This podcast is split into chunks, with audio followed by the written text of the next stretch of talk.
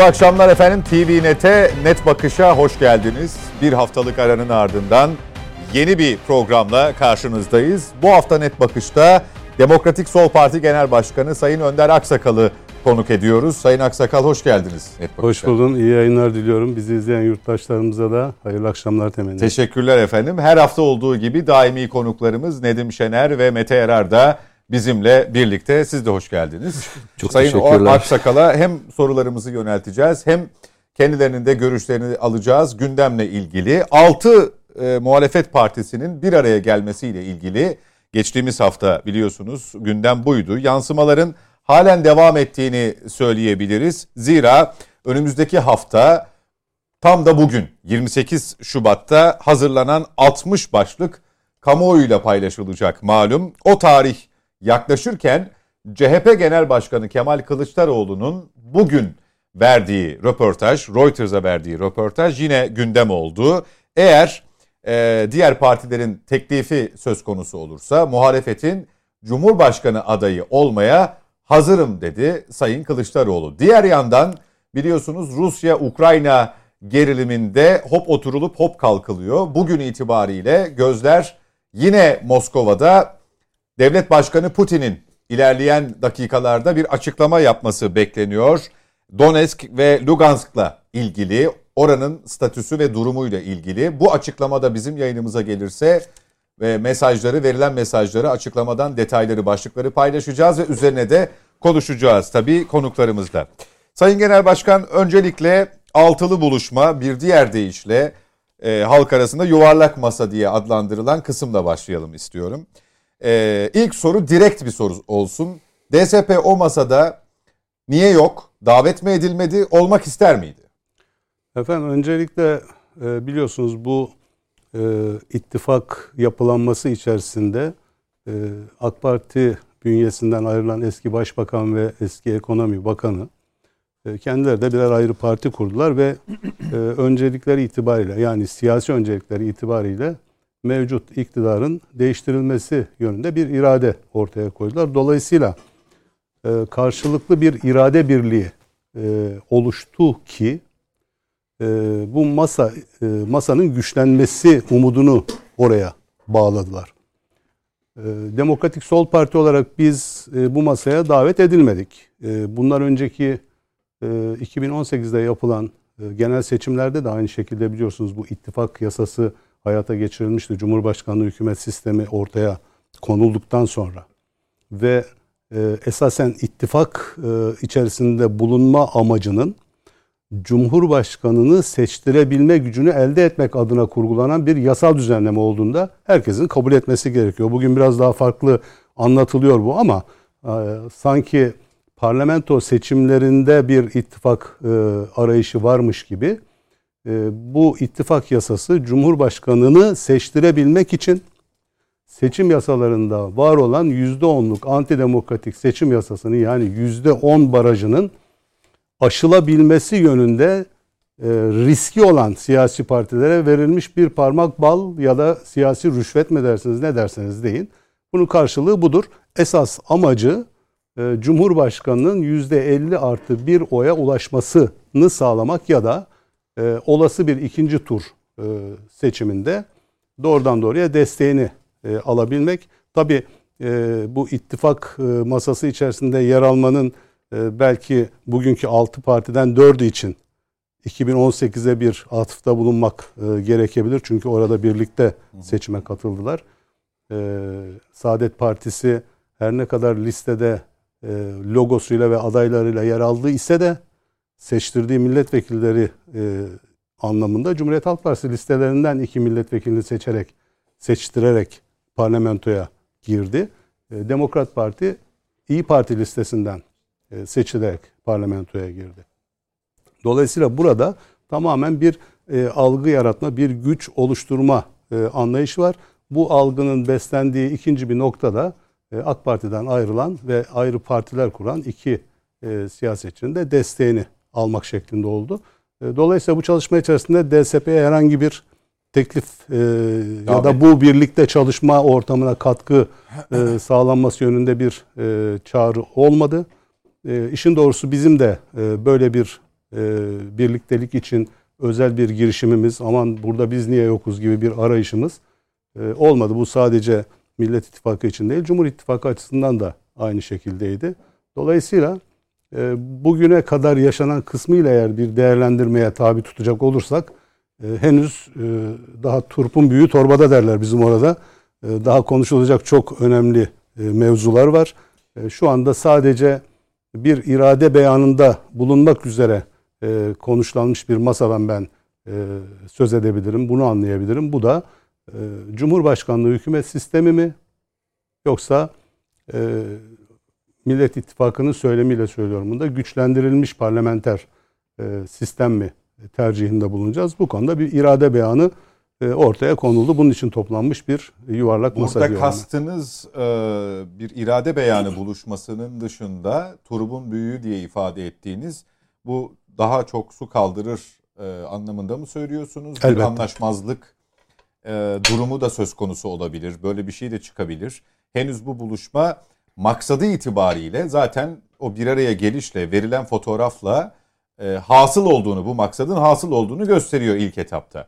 Ama işte 28 Şubat tarihi ve sonrası için zannediyorum biraz daha fazla gelişme ve yaşanacak şeylere gebe durumu da çıkıyor. Ee, Şimdi bu birlikteliğin e, benim görebildiğim kadarıyla bu birlikteliğin e, ikinci aşamasındaki çerçeve biraz daha bize bir yol haritası anlamında e, bilgi sunacak, e, detay verecek. Çünkü e, bugün haberlerde de izlediğimiz kadarıyla 28 Şubat e, toplantısına bir kısım sivil toplum kuruluşlarının genel başkanları, temsilcileri, kanaat önderleri, e, odalardan falan herhalde katılacak olanlar da e, olduğu söylendi.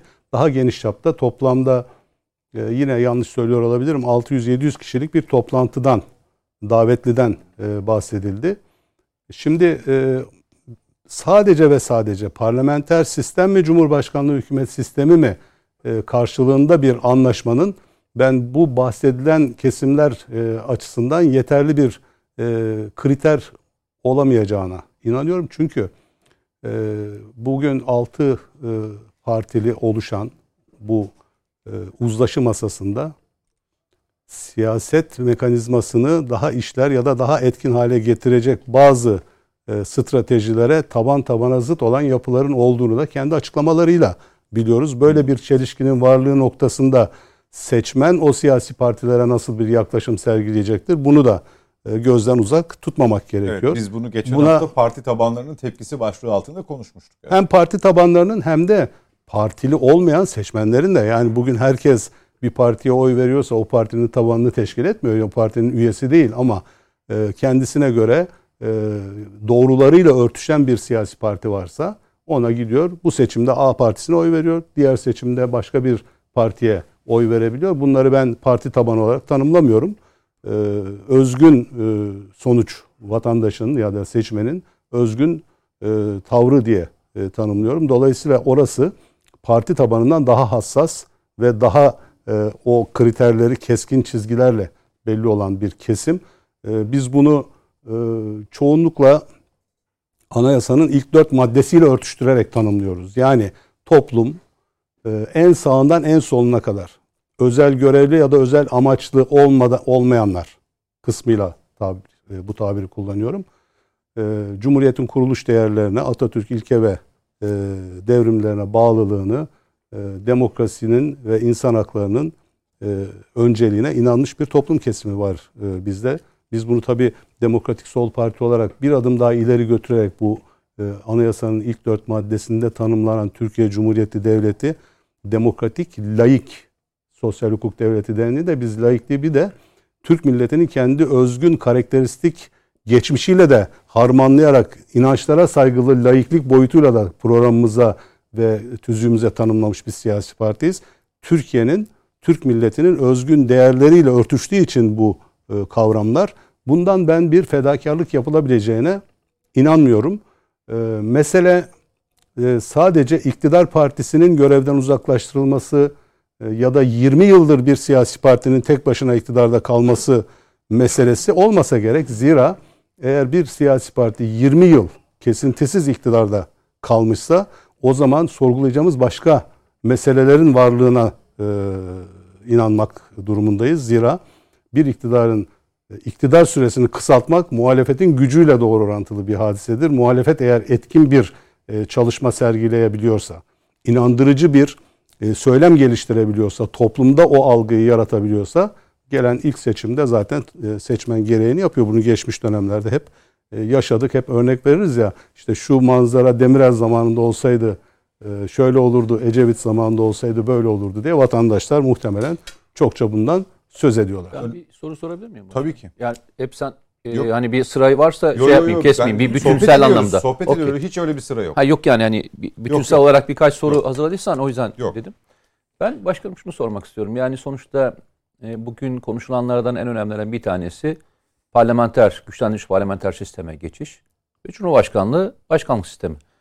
Sizin önceliklerinizde hani e, hangisi yani net bir şeyiniz var mı? Ben de evet Cumhurbaşkanlığı başkanlık sistemin değişmesini istiyorum veya parlamenter güçlendirilmiş parlamenter sistemi diyebileceğiniz bir tercih var mı DSP'nin böyle Biz bir tercih? Demokratik Sol Parti olarak parlamenter sistemin e, önüne herhangi bir özellikli e, kavram koymaktan e, dikkatle kaçınıyoruz. Çünkü parlamenter sistem de kendi içinde esasen güçlü bir sistem olması gerekiyor. Yani bugün Türkiye Büyük Millet Meclisi'nde başkanın arkasında ne yazıyor?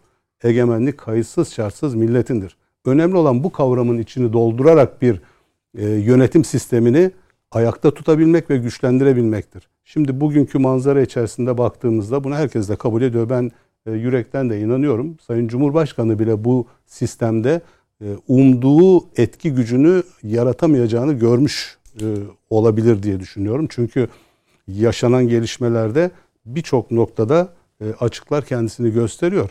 Buna iktidarıyla muhalefetiyle bir e, konsensüs ortaya konup e, tanımlamamızda biz şunu da geçmişte söylemiştik. Bir hükümeti adı Cumhurbaşkanı olan ya da adı Başbakan olan birisini kurup kurmaması önemli değil. Önemli olan o hükümetin vasfı, gücü ve denetlenebilirliği. Bugün Türkiye'de maalesef bu e, ciddi bir açık. Bakanlar denetlenemiyor, sorgulanamıyor. Herhangi bir soru sorulsa keyfe keder cevap verirse veriyor ya da Hanya'dan sorduğuna Konya'dan cevap verebiliyor bakan ve buna hiç kimse de bir itiraz e, yapabilme ne yetkisine sahip ne de hakkına sahip. Sadece cevap verildi mi verildi noktasında kalıyor. Bu doğru bir hareket değil. Doğru bir işleyiş değil. E, kaldı ki diğer taraftan e, yine demokratik rejimlerde güçler ayrılığı ilkesinin tartışmasız şekilde ayakta tutulması, hayata geçirilmesi önemli kavramlardan bir tanesi. Yargının tek merkezden kontrolle oluşturulmasının e, geçmiş dönemde ne badirelere sebep olabileceğini yaşadık ve nitekim bugün de aynı şekilde yaşıyoruz. Birçok hadisede e, karar mekanizması olan Cumhurbaşkanı'na yakın çevrenin bu güçleri yani yargı gücünü, e, yasama gücünü, yönetim ya da yürütme gücünü münferiden kullanma alışkanlığına e, bulaştığını görüyoruz. E, bunun örnekleri basında da çokça yer alıyor. İşte Cumhurbaşkanı'nın etrafında e, avukatlarının ayrı bir imparatorluğu var. Kendilerine göre hukukta sonuçlar yaratmaya çalışan girişimleri var. E, yasamada keza e, Cumhurbaşkanı'nın iradesi dışında hiçbir kararın alınamıyor olması. Bu sadece e, AK Parti için söylemiyorum bunu. Sistemi tartışıyorum. Burada Cumhurbaşkanı olarak DSP'li bir cumhurbaşkanı da olsa bu hastalık mutlak surette debreşecek noktada ya da e, bugün muhalefetteki diğer partilerin e, cumhurbaşkanları da olsa bu sonuçların oluşabileceğini artık yaşayarak gördük. Dolayısıyla o parlamenter rejimin demokratik bir yapıda tekrar ele alınarak güçlendirilmesi ya da e, işlerlik kazandırılması, güçlendirmekten ziyade işlerlik kazandırılması gerektiğine inanıyoruz biz. Cumhurbaşkanlığı hükümet sistemi kavramının artık Türkiye'ye ila nihai bir e, yararlı sonuç yaşatacağı konusunda kuşkularımızın olduğunu söyleyebilirim. Şimdi e, sizinle beraber e, Memleket Partisi, e, Türkiye Değişim Partisi, Zafer Partisi gibi partiler de var. E, ittifak, bu seçim e,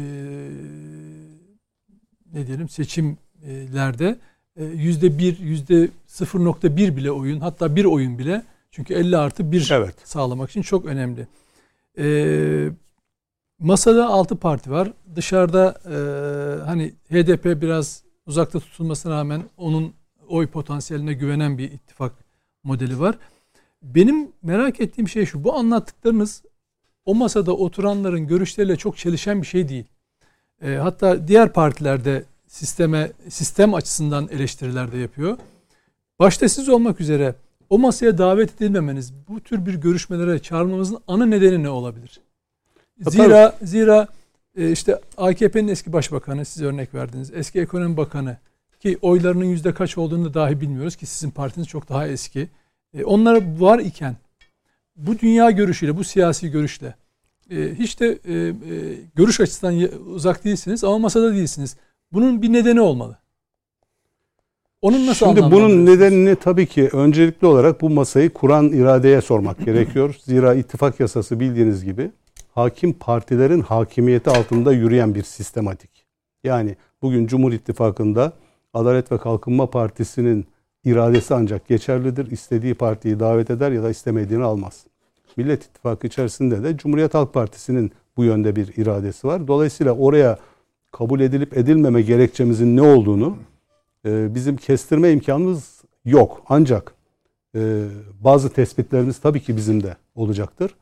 E, o bahsettiğiniz ana yapı içerisinde olan e, liderlerle e, bugün Amerika Birleşik Devletleri ve İngiltere olmak üzere başta buraların diplomatik kanallarının bağlantılarının olduğunu düşünüyoruz. Bizimle yok örneğin. Demokratik Sol Parti ile bugüne kadar ne Amerikan Büyükelçisi ne İngiltere'den bir e, diplomat bir temas kurmuş değil.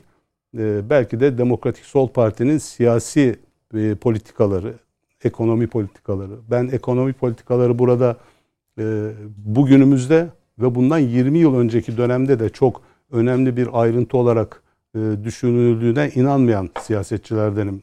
Dış dünya açısından söylüyorum bunu. Amerika ya da İngiltere ya da Avrupa Birliği anlamında. Burada tercihler e, küresel sistemin Türkiye'nin yer aldığı coğrafyadaki hayal ettiği sonuçları yaratmak üzerine kurgulanmış bir politikalar dizini var. Bunun adına da 20 yıl önce biliyorsunuz Condoleezza Rice bir tanım koymuştu.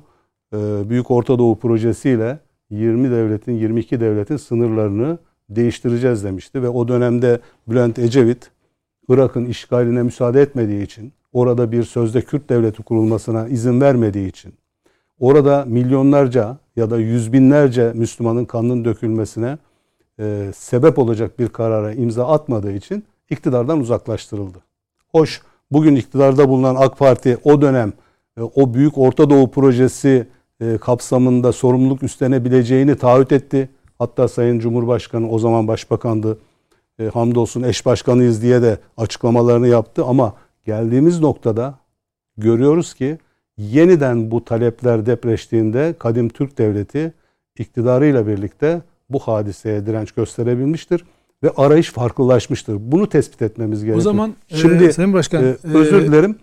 E, muhalefet yapısıyla bugün altılı masadan bahsettik. Muhalefet yapısı e, öngördüğü iktidarın değişmesine yönelik öngördüğü bizim de ısrarla e, bu konuda hemfikir olduğumuz bir hayat pahalılığı, insanların geçim sıkıntısı, efendim zamlar, faturalar, e, yaşam koşullarının zorlaşması bunlardan dolayı bir iktidar eleştirilmelidir ve onun yerine halkı daha rahat ettirebilecek parti biziz diyerek toplumdan o istemeliyiz.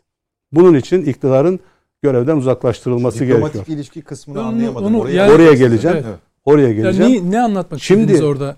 Büyük Ortadoğu projesi. Aynı hadise bugün bu iktidarın gitmesi için Joe Biden tarafından da e, ortaya konuluyor. Bu iktidarın gitmesi lazım. Şimdi zamdan, e, efendim fiyat artışlarından, enflasyondan, kur farkından Biden nasıl bir rahatsızlık duymuş olabilir de Türkiye'de iktidar değişimini isteyebilir.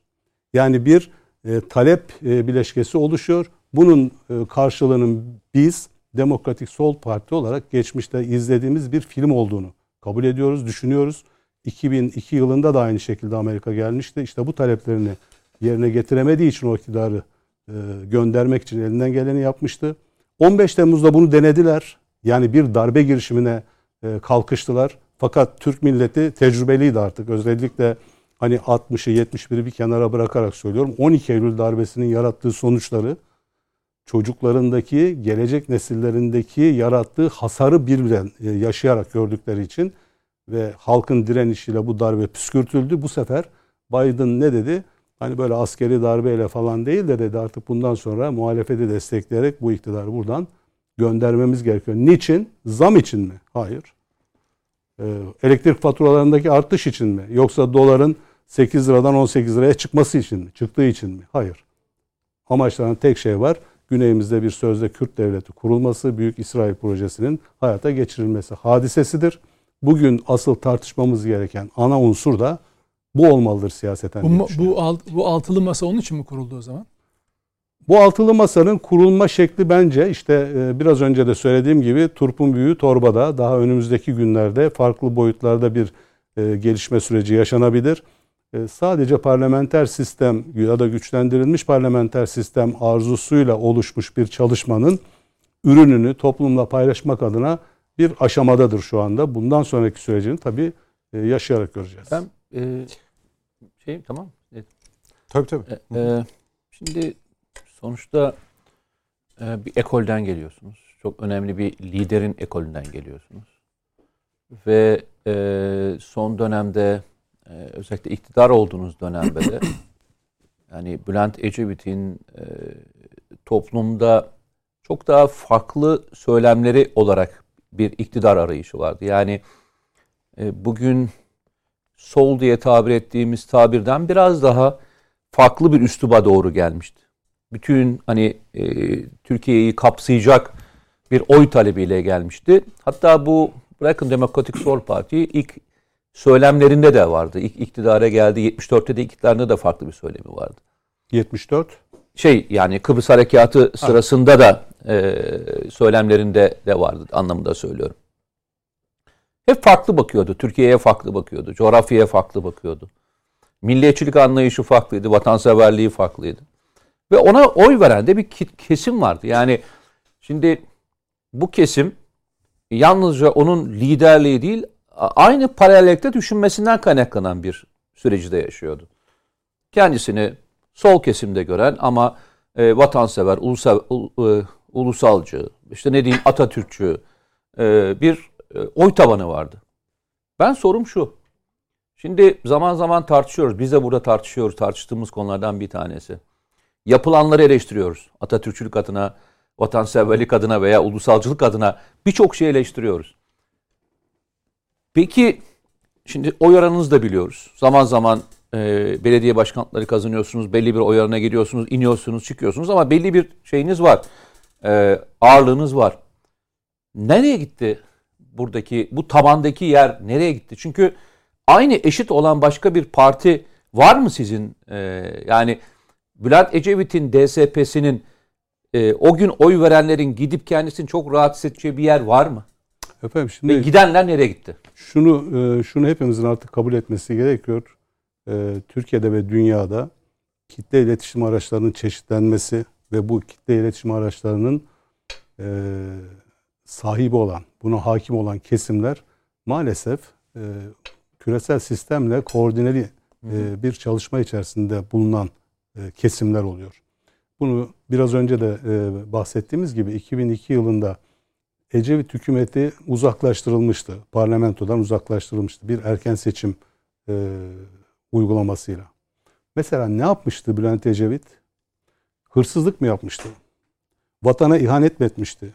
vatanın bir tek çakıl taşını tartışma konusu mu yapmıştı ya da pazarlık konusu mu yapmıştı ulusal uluslararası sistemle? Ecevit'in milyonlarca dolar bir mal varlığı vardı onu korumaya yönelik mi bir politika yürütmüştü de Ecevit gibi bir siyasetçi parlamentodan uzaklaştırıldı ve e, ülke yönetiminden bağı kesildi. Hatırlayın neredeyse Ecevit öldürülecekti. Yani e, gatalarda falan yani hastanelerde zor kurtardı. Şubat sürecinde yaşanan basın önünde linç edilmenin farklı versiyonunu versiyonu. siz o dönem yaşadınız. Biz biz Bülent Ecevit'in ta 1960'lı yıllardan bu yana oluşturduğu demokratik sol kültürün ve felsefenin bugün hala daha savunucusu, temsilcisi ve misyonuyuz. Hiçbir şekilde söylemlerimizde bir farklılık yok. Vatandaş çaresiz bırakıldığında kendisine çare olarak gösterilen en yakın yere gitme e, özelliğini taşıyor. Maalesef bu da bizim e, insanımızın belki genelde beşerin e, zafiyeti güçlünün ya da çoğun yanına e, gitme alışkanlığından kaynaklanan bir sonuç. Ben şuna inanıyorum.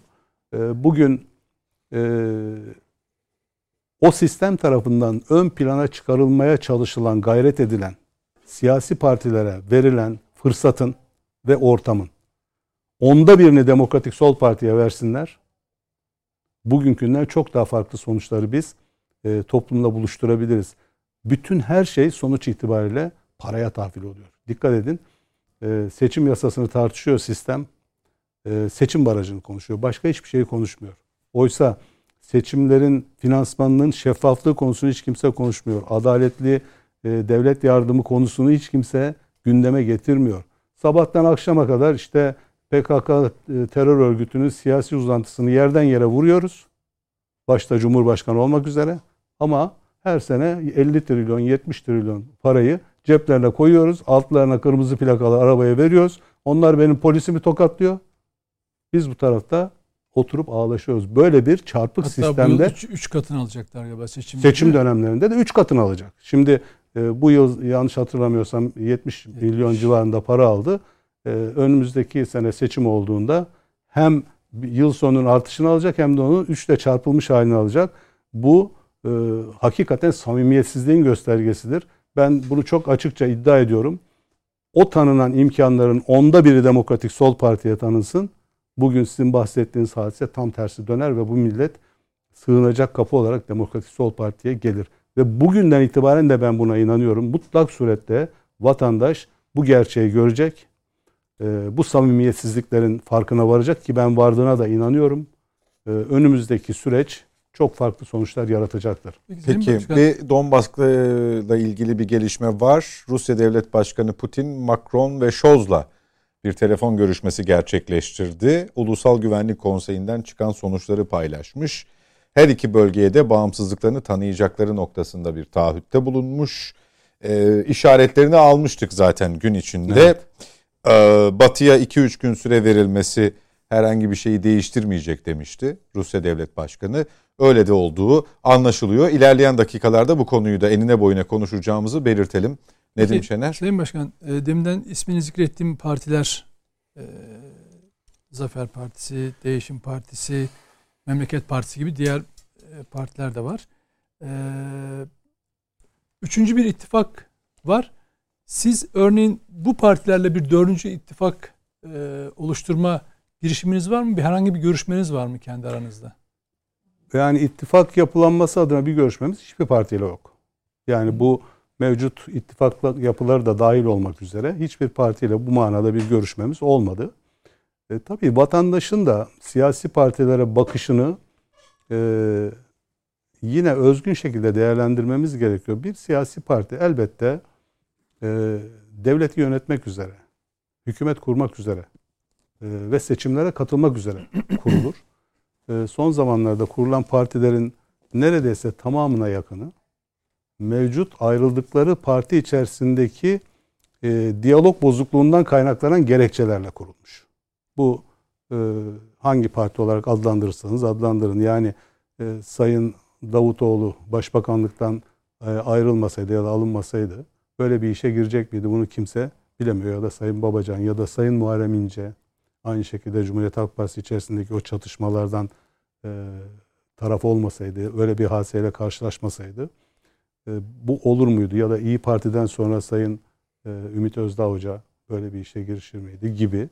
Dolayısıyla Demokratik Sol Parti'nin formatı e, andığınız ya da tanımladığınız diğer partiler e, sınıfında olan bir parti olmadığı için bugün özgür ağırlığı olan ve 36 yıllık bir siyasi parti, 3 kere de devleti yönetmiş bir siyasi parti DSP'nin gerek kadrolarıyla gerek geçmişteki programı ve birikimiyle, devlet tecrübesiyle farklı bir noktada olan bir siyasi parti. Bir arayış olur mu derseniz elbette bu e, önümüzdeki süreçte yine bu ittifak yasasının açıklarından kaynaklanan bir e, sıkıntıyı ortadan kaldırmak adına ya da Ee, onu da belki pragmatist bir yaklaşım olarak da değerlendirebilirsiniz. Siyasi partiler elbette ki parlamentoda temsil edilirse bir anlam ifade ediyor. Bu açıdan bir birliktelik süreci yaşanırsa e, muhtemelen bu tip görüşmelerde olacaktır diye düşünüyorum. Ben, e, Cumhuriyet Halk Partisi'nden e, pardon Cumhuriyet Halk Partisi'nden partinize katılımlarla ilgili e, zannediyorum daha önce katıldığınız son olarak katıldığınız televizyon programında birkaç ifadeniz oldu. E, bu bir rahatsızlık sonucu e, sizin partiye katılımı onlar adına gerekli kılan bir şey mi? E, bu aynı zamanda sizin de içinde bulunduğunuz yeni bir ittifakın habercisi olabilir mi? Şimdi efendim şunu e, ben e, birbirinden ayırarak buna yanıt vermek isterim. Demokratik Sol Parti'nin herhangi bir siyasi parti mensubuyla bir görüşmesi olmadı bugüne kadar. Hı hı. Yani birisi, bir kişi bir siyasi partinin mensubuysa onunla ne ittifak konusunda ne de bize katılmaları konusunda ya da ne de başka bir siyasi ilişki konusunda e, asla bir görüşmemiz olmamıştır bugüne kadar. Bunu ahlaksızlık sayarız. Bu e, hani başı bağlı birisine e, yönelmek e, anlamı taşır ki bu Demokratik Sol Parti'nin asla ve asla tevessül etmeyeceği bir olaydır. Bunu başka partiler yapıyorlar. Bizden de e, seçim sonrasında e, ayrılan e, seçilenler olmuştu, yapanlar var. Ama DSP'nin asla böyle bir yöntemi olmamıştır. Ama kendi partisinden ayrılmış, şu anda boşta olan, yani herhangi bir parti mensubu olmayan bazı evet bazı siyasilerle görüşmelerimiz oluyor. Bu e, Cumhuriyet Halk Partisi içerisinde de geçmişte siyaset yapmış olanlar var. E, Milliyetçi Hareket Partisi içerisinde de siyaset yapmış AK olanlar Parti'den var. var mı? AK Parti içerisinde de siyaset yapmış olanlar var. E, ama bunları zaten konuşmakta siyasetin doğasına uygun bir e, sonuç. E, önümüzdeki süreçte bu gibi bir yapılanmaya öncülük eder miyiz? DSP olarak buna belki öncülük edebileceğiz. Öyle bir e, çalışma da belki hayata geçirilecek ama dediğim gibi siyasetin asıl o seçim sattım haline girildiğindeki manzarasını görmemiz gerekiyor. Yarın e, seçim kanununda değişiklikler neleri getirecek, neleri dayatacak siyasi partilere bunları görmemiz gerekiyor. İttifakların hangi kriterler içerisinde geleceğe yönelik e, stratejileri olacak bunu görmemiz gerekiyor. Biraz önce dediğim gibi hakim partiler yani hakim partiden kastımız da şu mevcut e, günümüz e, aritmetiği aritmetiği demeyelim de günümüzdeki yasal uygulama anlamında söylüyorum. Yüzde on seçim barajı var bugün itibariyle.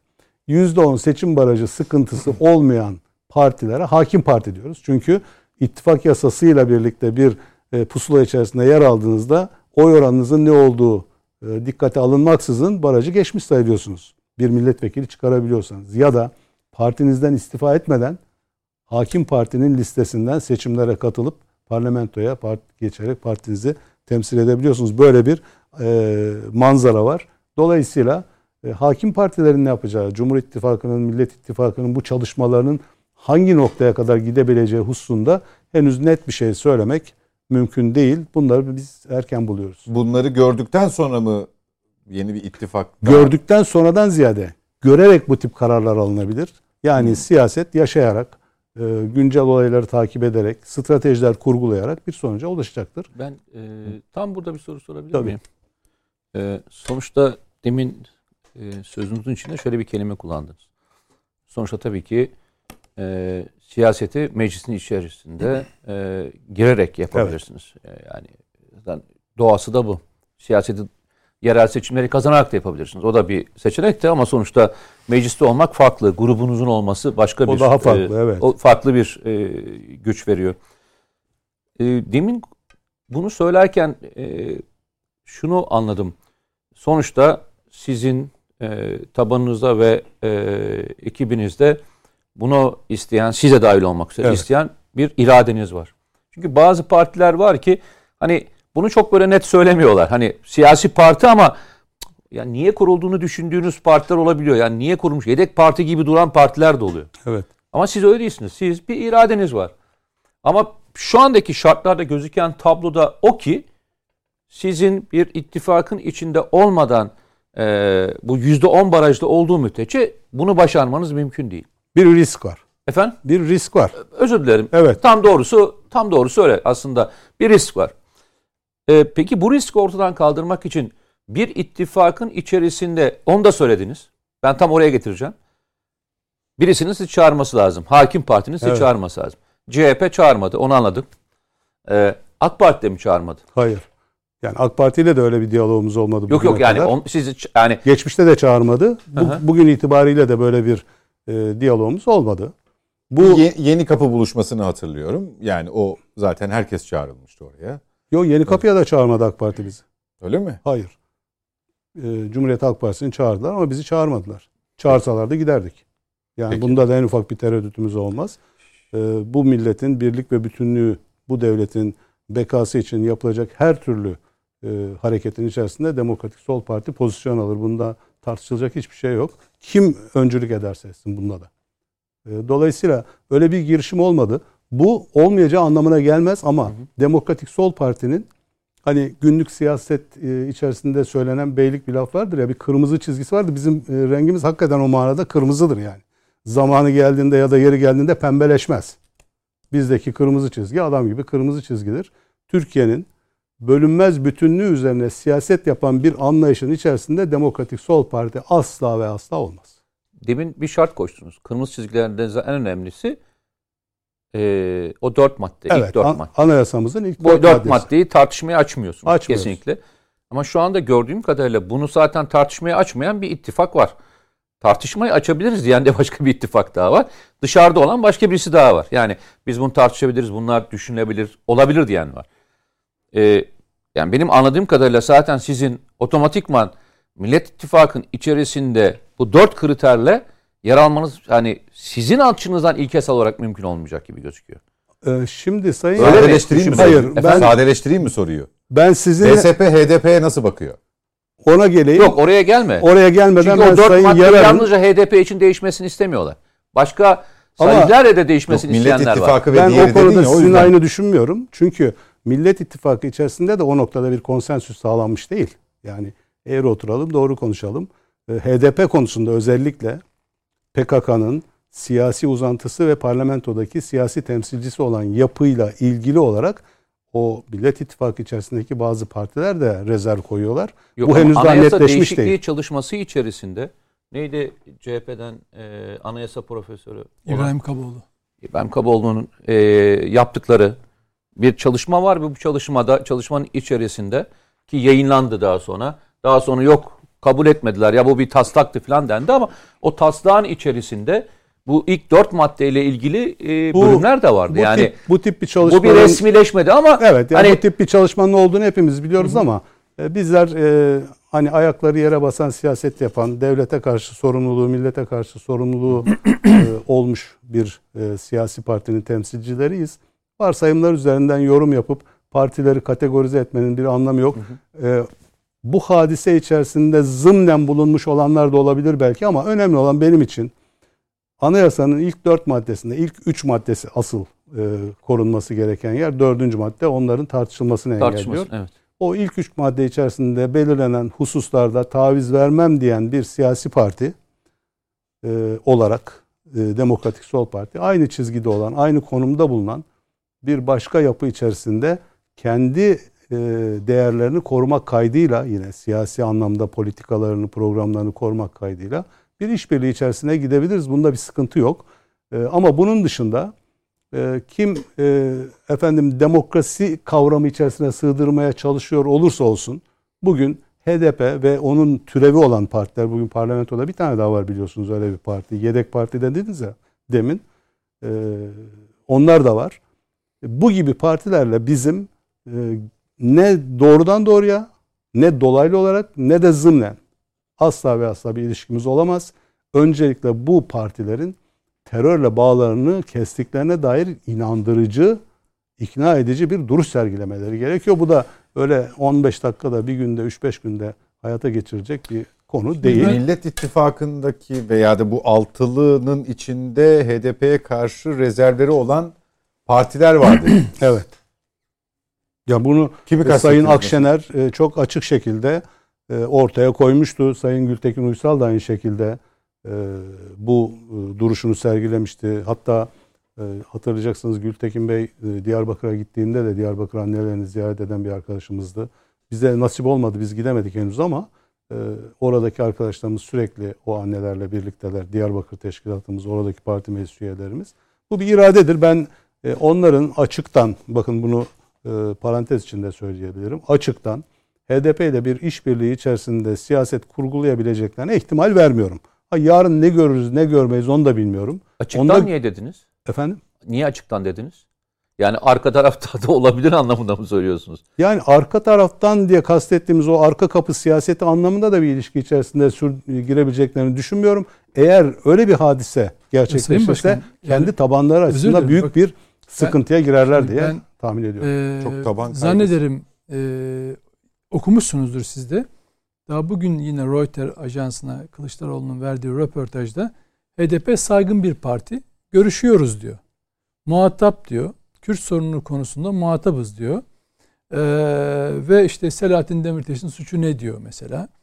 Ee, o bahsedilen sorunlu alanlar yok sayıyor. Siz dediğiniz gibi ittifakın e, Dinamo Partisi de bu. Muhtemeldir ki şu an kendi açıklamalarından yola çıkarak e, Cumhurbaşkanı adayı da Kılıçdaroğlu olabilir. Kendi söyledi, söyleme en azından. Şimdi bunlar böyle bir realite var. Siz tabi prensiplerden bahsediyorsunuz. Ama e, yarın e, şeyler seçim e, sürecine girince e, bunlar önünüzde duracak. E, siz her ne kadar açıktan görüşmüyorlar deseniz de alttan alta bir şeyi var. Hatta Mithat Sancar'ın açıklamalarını okursanız e, öyle çantada keklik değiliz biz. Hatta Pervin Buldan'ın deyimiyle yönetime de talibiz, yönetime evet, de ortak doğru. olacağız diyor. Şimdi bu şartlarda bir değerlendirme yaptığınız zaman ittifakın tutumunu net görüyor musunuz? Yani bir Gültekin Uysal üzerinden veya işte e, Sayın Akşener üzerinden, Akşener üzerinden evet, örnek ben, veriyorsunuz ama a, o da şöyle Akşener de e, Demirtaş'a kahvaltı teklifi yapıp e, onu meşru görüp sonra e, efendim HDP'nin yanına konumlandırma gibi PKK'nın çelişkileri de var. Yani bunlar size bir e, sonuç çıkarma imkanı vermiyor mu? Ben e, işte o düzeyde bakmadığımı ifade etmek istiyorum. Somut e, sonuçlar üzerinden yorum yapmayı zaten daha somut, doğru buluyorum. Şöyle somut Örneğin, olduğunda zaten işten geçmiş oluyor böyle şeyler. Yok geçmiş olmaz. Niye geçmiş olsun? Daha seçim yok. Seçim kararı yok. Henüz bir e, yapılanma kararı yok siyasi partilerde en azından bizim açımızdan. E, biz o konuda çok net olduğumuzu söylüyorum. Dediğim gibi bizim çizgimiz pembeleşmeyen bir kırmızı çizgi. Ee, şimdi Sayın Kılıçdaroğlu HDP'yi saygın bir parti olarak tanımlıyor olabilir. Biz HDP'yi saygın bir parti olarak görmüyoruz. Bu kadar net ve açık söylüyorum. Çünkü HDP bugün e, Türkiye'de binlerce insan... O zaman da masaya çağrılmazsınız yani. o da bizim için kahredici bir sonuç değil o manada eğer düşünürsek. Yani bu bu yapıyı kurgulamaya çalışan siyasi partilerin iradesinde olan bir hadise. Şu Demokratik olabilir mi Parti Sayın Başkan? Asla böyle bir ilişkinin içerisinde Şöyle olmaz. olabilir mi? Nasıl olsa siz de muhalefet kanadındasınız. Evet. Diğer saydığım deminden partiler gibi.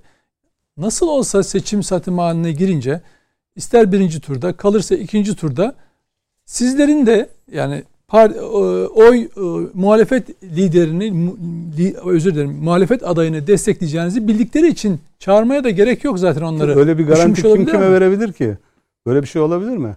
Neden olmasın? Hayır yani efendim çünkü, böyle bir şu, böyle bir garanti asla ve asla olamaz. O zaman Demokratik Sol Parti yine duruşunu e, hangi adayın desteklenmesi gerektiği noktasında ortaya koyacaktır. Yani bu e, DSP e, Hani DSP dört, de çantada keklik Dört değil. tane çalılan e, kurulmuş bir kumru yuvası değil ki DSP güvercin yuvası burası. 36 senelik bir parti. Ecevit gibi bir e, liderin kurduğu bir parti. Biraz önce Sayın Yarar e, bir tanımlama yaptı. Bülent Ecevit'in e, 12 Eylül öncesi dönemden başlayan bir e, kişiliğini bugünkü yapıya taşıyabilmiş bir siyasi parti. Bunun bunu tartışmaya açılması bile bizim için e, zuldür. Böyle bir şey asla ve asla olmaz. E, DSP'liler de biraz önce sizin dediğiniz gibi çantada keklik değildir yani bu kadar da değil. Peki.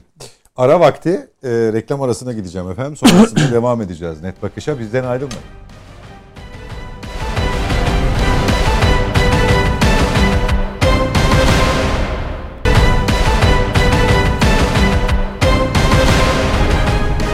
Yeniden birlikteyiz efendim. Net bakışa devam ediyoruz. Konuğumuz DSP Genel Başkanı Sayın Önder Aksakal, Mete Yarar ve Nedim Şener'le birlikte hem gündemdeki sıcak gelişmeleri değerlendiriyoruz. Hem de Sayın Genel Başkan'a sorularımızı yöneltiyoruz. Ee, Sayın Kılıçdaroğlu'nun mesajını girişte aktarmıştım. Reuters'a verdiği röportajda partilerden teklif gelmesi durumunda muhalefetin Cumhurbaşkanı adayı olacağını açıklamıştı. Ee, hem Sayın e, Aksakal'ın görüşlerini bununla ilgili e, merak ediyoruz, alacağız. E, hem de biraz biraz da dış politikaya değineceğiz. Rusya-Ukrayna geriliminde yeni gelişmeler var. Az önce son dakika bilgisi olarak da aktarmıştım. Devlet Başkanı Putin tarafından gelen bugüne bugünü işaret ettiği o açıklamanın detaylarını biraz ilerleyen dakikalarda konuşacağız. Sayın Aksakal, e, Sayın Kılıçdaroğlu'nun bu açıklamasını e, parti olarak nasıl değerlendiriyorsunuz? 28 Şubat'ta buna yönelik de o sözünü ettiğimiz 60 maddelik açıklamada bir ipucu yakalayabilir miyiz?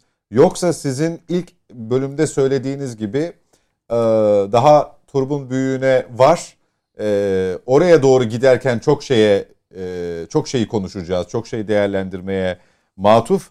Dolayısıyla önümüzdeki hafta bugün bir evet. adaylığa yönelik bir sinyal, bir işaret göremeyiz mi diyorsunuz? Ben e, tabii adaylık noktasında her siyasi parti genel başkanının e, Cumhurbaşkanı adayı olma arzusunu e, saygıyla karşılarım. Bütün siyasi partilerin genel başkanları. Çünkü biraz önce de e, konuşmuştuk. Partiler e, hükümet olmak için, devleti yönetmek için kurulur ve dolayısıyla onların da genel başkanları. Yani başındaki kişinin eskiden başbakanlıktı, şimdi cumhurbaşkanlığı. Bu noktaya e, bir hedef koyması doğru bir e, hadise ve saygın bir e, tavırdır diye düşünüyorum. Tabii ittifak yasası ve ittifak kapsamı sonucu itibariyle seçimleri alma üzerine kurgulanacağı için bunun daha çok tartışılabileceğine ben inanıyorum. Henüz daha bu konuda karar verebileceklerini düşünmüyorum. E, ama bunun dışında işte hadise 28 Şubat tarihine e, endekslenmiş böyle bir e, algı tarihi e, ortaya konulmaya çalışmış ama bunda da e, esasen bir samimiyetin de e, kur, ortaya konulması gerekir. E, şimdi 28 Şubat e, postmodern darbe olayıyla hep anılır. Hı hı. E, içeriği de esasen daha doğrusu uygulanış biçimi e, böyle bir harekettir.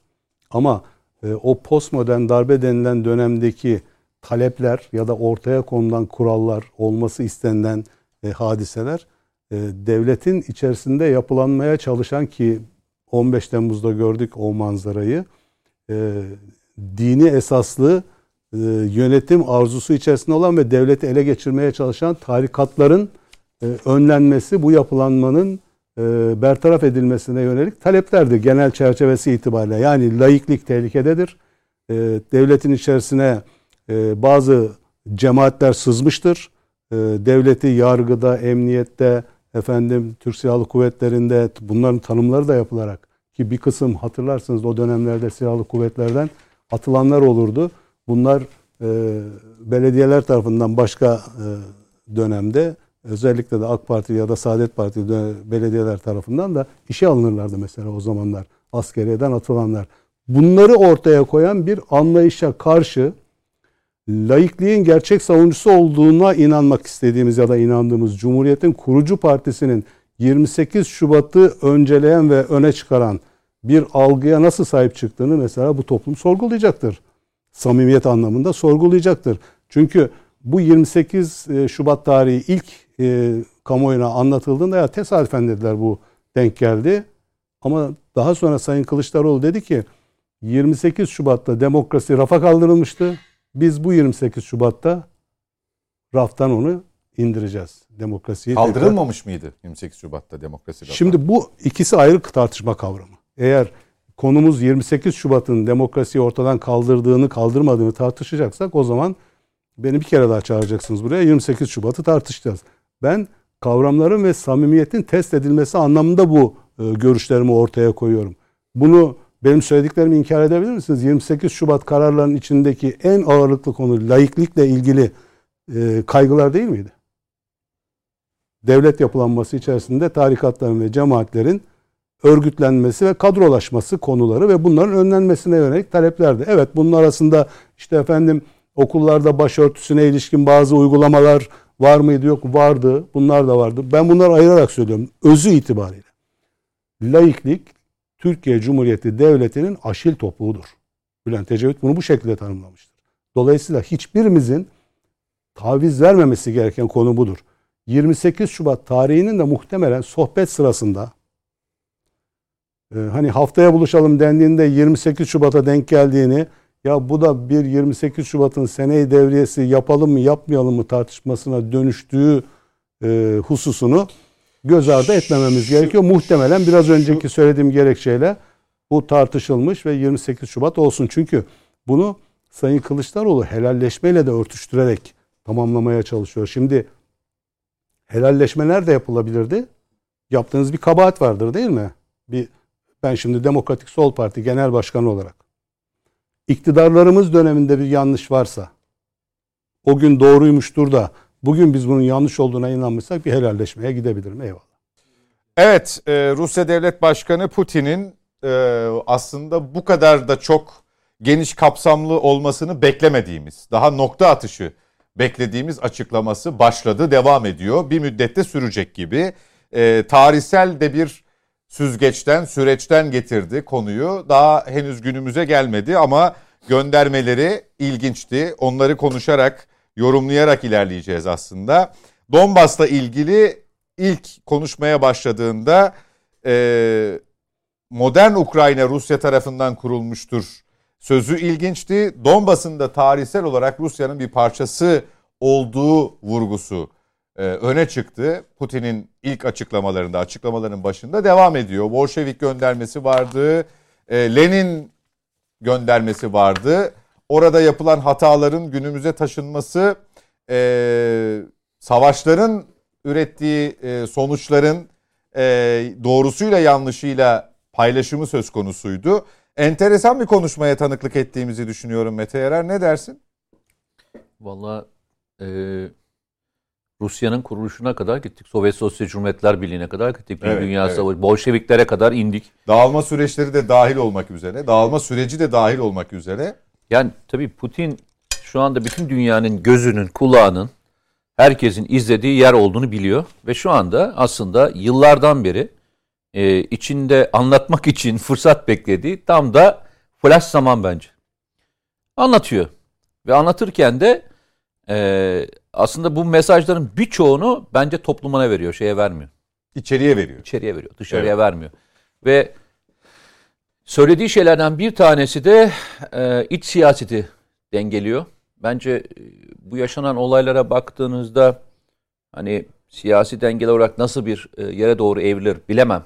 Ama e, birçok kişinin e, desteğini aldığını söyleyebiliriz kendi içerisinde. Yani hani kendisini e, özellikle Sovyet Sosyal Cumhuriyetler Birliği dağıldığın zaman yanlış yapılmıştır kararını bilen birçok kişi var. Hatta onun e, bayraklarıyla gezen dolaşan büyük bir kesim vardı hatırlarsanız 90'lı yıllarda.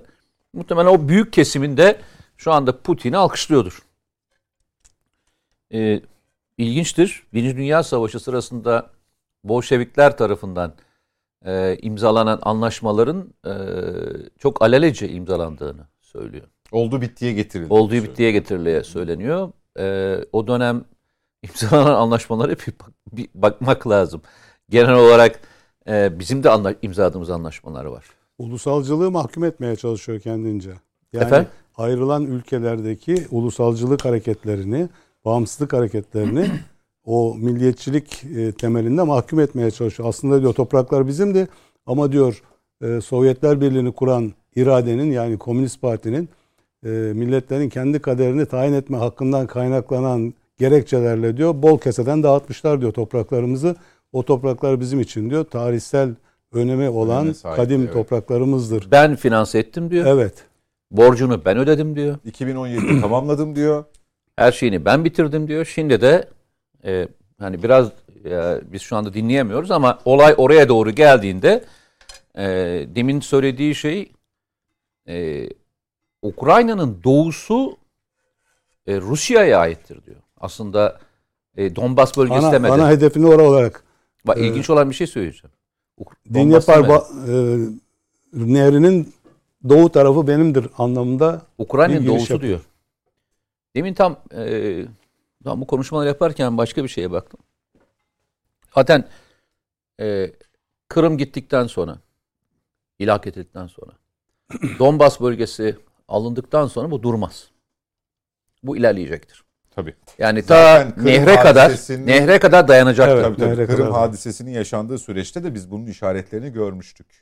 Ya bu sürer. Ee, yani Donbas e, Ukrayna'nın e, şey olmaz. Son e, toprak kaybetmesi olmaz. Çok ilginç ifadeler. Komünist Parti döneminde aşırılık yanlısı ve ayrılıkçılar nedeniyle Ukrayna diyor. Rusya'dan ayrıldı.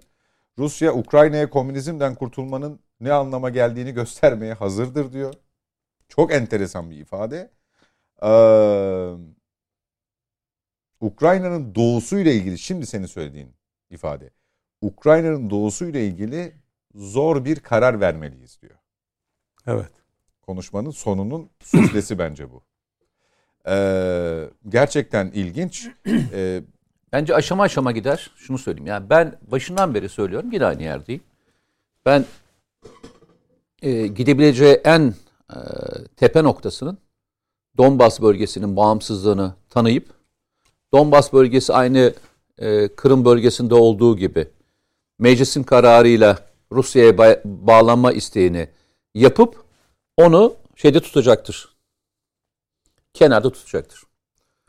Alıp almama konusu muhtemelen e, genişleyecektir, ilerleyecektir. E, ama bak Ukrayna hiçbir zaman bir devlet olma geleneğine sahip değildi diyor. Ve hani ben yine söylüyorum. Savaşın maliyeti Ukrayna için değil Rusya için çok ağır bir bedel. Hani e, kaybeden taraf Ukrayna gibi gözükse de büyük resimde kaybeden Rusya olur. Ben ilk defa Putin'in e, bu kadar sert bir noktaya doğru gidişatını görüyorum. Bu gidişatın bir nedeni olmalı. Yani bu yalnızca Ukrayna konusundaki yaşanan süreçlerle ilgili olacağını zannetmiyorum. Yani başka bir şey var bunun altında. Başka bir e, olay olay var. Başka bir e, ne diyeyim arka plan var. Arka bir plan var. Arka bir şey var. Yani Putin'in sertleşebileceği, bu kadar yüksek perdeden sertleşebileceği ve bu kadar her şey kendisi için iyi giderken öyle söyleyeyim. Her şey kendisi için iyi gidiyor. Yani Rusya'nın pandemi döneminde küçülmedi yani. Pandemi döneminde enerji fiyatlarının şu anda yukarı doğru çıkmasıyla beraber neredeyse işte 640 milyar dolar civarında bir rezervi var şu anda baktığında. Ve 800 dolarlardan doğal gaz satıyor. 96 dolarlardan petrol satıyor. Ve bunun çoğunu Avrupa Birliği'ne satıyor. Şimdi böyle bir süreçte Ukrayna'yı işgal ederek bunların her birini kaybetmeyi kabul eden bir adam mıdır? Yoksa uzun vadede daha önce yaptığı gibi vade vade vade vade gitmeyi düşünen bir insan mıdır? İlk defa onu geçip niyetini bu kadar çok belli etmesini ben ilk defa görüyorum. Bu gerçek bir e, niyet belli etmek. Yani poker face bir insandır. Hiç böyle hani bakarsınız hiçbir şey yok yani. ifadesinden bir şey anlamazdınız. İlk defa süreci yargılıyor, geçmişi yargılıyor. Hatta ben sana söyleyeyim sonunda hani bir fatura çıkartıp herkesin önüne koyacak diye düşünüyorum. Yani arkadaşlar herkes alsın şu faturayı böylesin diyecek noktaya doğru mu gidiyor acaba bilmiyorum. Çünkü Şimdi, her evet. ülkenin içerisinde siz benden daha iyi biliyorsunuz. Estağfurullah. Her ülkenin içerisinde bir Rus azınlık var. En son Kazakistan'da da var. Yani Azerbaycan'da da var. İşte ne diyeyim Ermenistan'da da var. Şimdi şöyle bir şey var. Gürcistan'da da var. 1929 buhranını düşünelim. Ve o dünya savaşı dediğimiz hadiseler esasen bir paylaşım savaşıdır. Bu Birinci Dünya Savaşı da aynı niteliklere haizdi. İkinci Dünya Savaşı da aynı. Ve 1940'lı yıllardan bu yana e, hemen hemen 80 e, yıl geçti. Ve dünya büyük bir çıkmazın içerisinde. Pandemi bunu belki biraz daha fazla tetikledi. E, uluslararası düzeyde ekonomik bunalımlar e, baş göstermeye e, başladı ve etkin noktaya kadar çıktı bu. E, hadise sadece komşu ülkeler arasındaki ilişkiler ya da paktlar arasındaki ilişkiler olarak değerlendirilmemeli. yeni bir paylaşım savaşının başlangıcına gelinmiş e, gibi bir anlam çıkıyor e, Putin'in sözlerinden. Burada ben tekrar kartları dağıtıyorum diyor. Evet, Kuzey Kore'yi hiçbir zaman e, gözden uzak tutmayalım. Kuzey Kore e, ciddi bir e, tehlike potansiyelidir Amerika Birleşik Devletleri için. Çin her ne kadar Komünist Parti tarafından yönetiliyor ise ekonomi politikaları itibariyle kapitalist bir ülkedir artık. Yaşam biçimi belki çokça vatandaş olmasından kaynaklanan e, kısıtlı bir e, yaşam tanımıyla süren hayat var orada ama netice itibariyle kapitalizmin göbeği haline gelmiştir. Dolayısıyla e, Putin de zaten e, sosyalizmi ve bolşevizmi mahkum ediyor bugünkü konuşmasında. Topraklarımızı diyor, tarihi e, değeri olan yerlerimizi diyor, tırnak içinde söylüyorum bunu, sözüm ona milletlerin kendi kaderini tayin etme hakkına sadık kalma adına bol keseden diyor dağıtmışlar. Onların o dönemde diyor Sovyetler Birliği üzerinde oluşan borçlar bizim tarafımızdan Rusya Federasyonu tarafından diyor ödendi. Bunun da diyor bedeli olacak. Yerlerimizi alacağız. Tabi bu biraz önce de sohbet ettiğimiz gibi e, o Birinci Dünya Savaşı döneminde Türkiye sınırlarının oluşmasına yönelik noktalara kadar da taşınmaya kalkışılırsa asıl o zaman işte Türkiye hangi noktada kimin yanında yer alacak bu e, tartışılacak bir konu haline gelir. Ben e, tehlikeyi güney sınırımızda da görüyorum. E, Rusya ile Amerika Birleşik Devletleri'nin e, sözde Kürdistan'ın kurulması ve bunun Suriye ayağının oluşturulması noktasında kapalı kapılar arkasında anlaştıklarını düşünüyorum. E, yanlış hatırlamıyorsam Aralık ayında falandı galiba so, e, Suriye parlamentosu Irak'ın Suriye toprağı olduğunu iddia ederek yeniden e, sınırlar içerisine alınacağı konusunda bir karar aldı. Hatay. Yanlış mı söyledim özür dilerim. Irak dediniz. Irak mı söyledim? Irak Yanlış söyledim özür dilerim. Hatay için e, böyle bir karar aldı. E, ve PYD'ye te, e, teslim edilecek olan ya da ayrılacak olan toprak bütünlüğünü bizim tarafımızdan Hatay ve Kilis bölgesinden telafi etme gibi bir pazarlık olabileceğini düşünüyorum. Bunun e, benim elimde somut bir verisi yok ama tamamen e, bir siyasi öngörü ve olabilirlik üzerine bunları söylüyorum. Dolayısıyla dünya yeni bir paylaşım e, savaşına e, hazır hale getiriliyor. Bu tabi geçmişte olduğu gibi belki topla tüfekle doğrudan olmayabilir. Artık dijital dünya üzerinden de birbirlerini çökertme imkanları var. E, onları da herhalde önümüzdeki günlerde yaşayarak göreceğiz. Ee, Sovyet Sosyalist Cumhuriyetler Birliği'nden ayrılma hakkı vermek ülkelere diyor. Temele döşenen bir mayındı diyor. Evet. Ee, ve bir nevi vefasızlıkla suçluyor Ukrayna'yı. Zor zamanlarında yanında durdu. Beraber dinlemiştik. Ukrayna dış güçler tarafından yönetiliyor. Bu ilk kez söylediği bir şey değil. Ee, Sovyetlerden aldıkları birçok fabrika kullanılamaz hale geldi diyor. Ee, ilginç bir e, akşama şahitlik Şu, ediyoruz. Ben, ee, şöyle... Dediğim gibi e, perspektifi bu kadar geniş tutacağını herhalde hiçbirimiz beklemiyoruz. Hala konuşmaya devam ediyor değil mi? Ediyor, Şu anda ediyor. canlı hali. Ediyor ediyor. Ben e, açıklamalar geldikçe de paylaşıyorum. Şimdi e, niye Mete dedi ya niye böyle bir şey yaptı? Hani yaşanan olayları hatırlamak belki bize bir ufuk açar.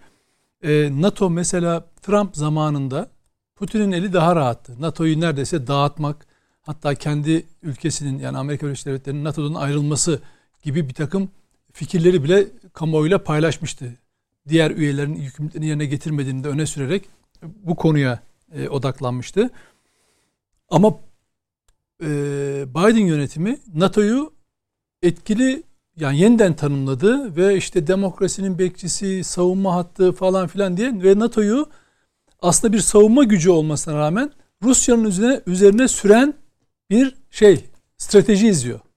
Gitgide bunu genişletiyor. Ee, NATO şemsi mesela Türkiye'yi 14 Haziran'da o, NATO zirvesinde Erdoğan'la e, tokalaşmasını hatırlayacaksınız. Hmm. Yani o günden beri çok kere birçok programda da şey yaptım, konuştuk. Türkiye aleyhine Amerikan medyasında haber çıkmaz oldu artık neredeyse. Ama o hemen öncesine gidin. Her Allah'ın günü demokrasi, ifade özgürlüğü, işte şudur budur falan filan diye aleyhine Erdoğan hakkında diktatör işte falan diye yazılar çıkardı. Şimdi hiç hatırlıyor musunuz? Herhangi bir yazı, aleyhte bir yazı okuyor musunuz? Yani Türkiye'yi de tekrar o kapsama almak. Nitekim görüşmeler sürekli o bağlamda devam ediyor. Yani NATO şeyini, gücünü bir aktif hale getiren savunmadan e, bir anlamda pasif saldırıya e, onu etkili bir stratejik güç haline getirmeye çalışan Amerikan yönetimi var. Bunun şimdi Amerika ne yaptı? 2020 yılının başında da gayri nizami harp usullerine geri döndü.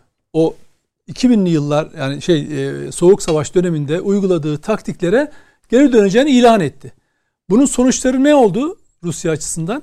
Mesela işte Afganistan'da o bir karmaşa en son yaşandı ama işte Kazakistan'da onda önce ve bir öncesinde Kırgızistan'da ayaklanmalar oldu. Yani e, Batı ülkelerinin, vakıfların, Soros Vakfı'nın, CIA'in cirit attığı bir alan haline döndü. Rusya'nın etrafı Amerika tarafından batıdan Ukrayna ile kuşatılıyorsa sarıldı. aşağıdan da e, Türk Cumhuriyetleri üzerinden kuşatılıyor ve yönetimler şöyle düşünün e, Kazakistan olayında Rus ordusunu içeriye davet etti. Ayaklanma öyle bastırdı yönetim. Şimdi henüz o ülkelerdeki yönetim ve yöneticiler çok fazla değişmeden henüz o ülkelerde milliyetçilik çok daha yukarı çıkmadan. Çünkü bakmayın siz hani biz mesela Türk Cumhuriyetleri Birliği bir araya getirmeye çalışıyoruz ama bizdeki Türk milliyetçiliği gibi orada orası farklı. Orası çok farklı. farklı. Biz Azerbaycan'da bile e, iki millet bir e, iki devlet bir millet diyoruz ama Azerbaycan'dan buraya bakışta daha farklı tutumlar da var yani. Bir önceki öl, e, dönemlerden. Bunun, bunun öyle olduğunun ispatı zaten Kuzey Kıbrıs Türk Cumhuriyeti'nin tanınması hadisesine yani, ayak sürmeleri. Tabii, tabii. Evet. Yani dolayısıyla Putin eğer buna karşı şöyle söyleyelim. Berlin duvarı olmadan yani duvarı fiziken örmeden bir duvar örmeye çalışıyor şimdi. Veya komünizm olmadan Sovyetleri oluşturmaya çalışıyor. Yeni bir soğuk savaş çağrısı gibi. Aynen yani bir, bir blok hadise. oluşturuyor ve e, bunun devamını bu dünya tarihini değiştirecek bir yaklaşım. Ve Kırım'ı da muhtemelen bu işin tabii. içerisinde haklılığa oturtacak. Bu bölgeler artık yani şeyini ona atıfta o, bulunuyor. Tabii o geçtiğimiz dakikalarda. Tabii Öyle o, mi? Evet, evet. Bütün bu etki alanlarında hani e, Birleşik Devletler topluluğu diye bir ülkeler zinciri oluşturmuştu ama hani o pek bir şeyi anlamı kalmadı ama şimdi o etki alanında çevresindeki ülkelerde bağımsızlığı ilan etmiş ülkelerde bizim Türk Cumhuriyeti dediklerimizde dahi o etki alanı daha yoğunlaştıracağını duvar örmeden bir duvar öreceğini yani Berlin duvarı olmadan bir duvar öreceğini e, so, komünizm olmadan Sovyetleri tekrar oluşturacağının işareti bu. Ve dünyayı tekrar madem NATO tekrar bir kutup haline dönüşüyor. Hele bana karşı bir kutup haline dönüşüyor. Bu benim için çünkü çok büyük bir yüz ölçüm. Yani onu kontrol edemezsiniz. Doğusundan batısından yani Rusya çok çok büyük bir coğrafya. Her an her türlü saldırıda çok büyük yani bir, birkaç yerden saldırı uğradığı zaman çok büyük e, kayıplara uğrayabilir. Onu o yüzden şimdi erken aşamada bence e, bir e, psikolojik şey e, ön alma. ön alıyor. Yani e, bunun bu dünya tarihinde bu hepimizi etkileyecek bir e, yaklaşım biçimi olacak. Yani şey, eski soğuk savaş dönemine e, döndürecek gibi geliyor tür dünyayı. Yani Putin şey demiş. Yani Ukrayna kukla rejimi yönettiği bir ABD, ABD kolonisi. kolonisi. Çok tabii yani, yani hedefini de gösteriyor. Yani Bunun devamı açık açık. Tabii, tabii. tabii yani şimdi Rusya şöyle Batı ülkeleri Amerika'nın liderliğinde sahte devlet diyor. E, Amerika'nın liderliğinde evet. NATO'nun şeyi var. Devlet bile demiyor. Asıl NATO'ya karşı bir paktı yok artık. Varşova Paktı diye pakt yok. Şimdi onu oluşturacak. Askeri bir pakt oluşturacak örneğin. E, o iki kutuplu dünyaya tekrar e, döneceğiz diye düş- ee, görünüyor e, yani. Devlet olarak tanımıyor farkındaysan. Tabirler de öyle. Hı hı. E, bu işi zorlaştırır. Yani çünkü anlaşmalar, çatışmaların e, çözümü çoğunlukla birbirlerini tanıyan ülkeler tarafından çok kolay idare edilir. Yani diğerinin tanımadığı bir yerde bir noktaya ilerlemek e, biraz zorlaşıyor.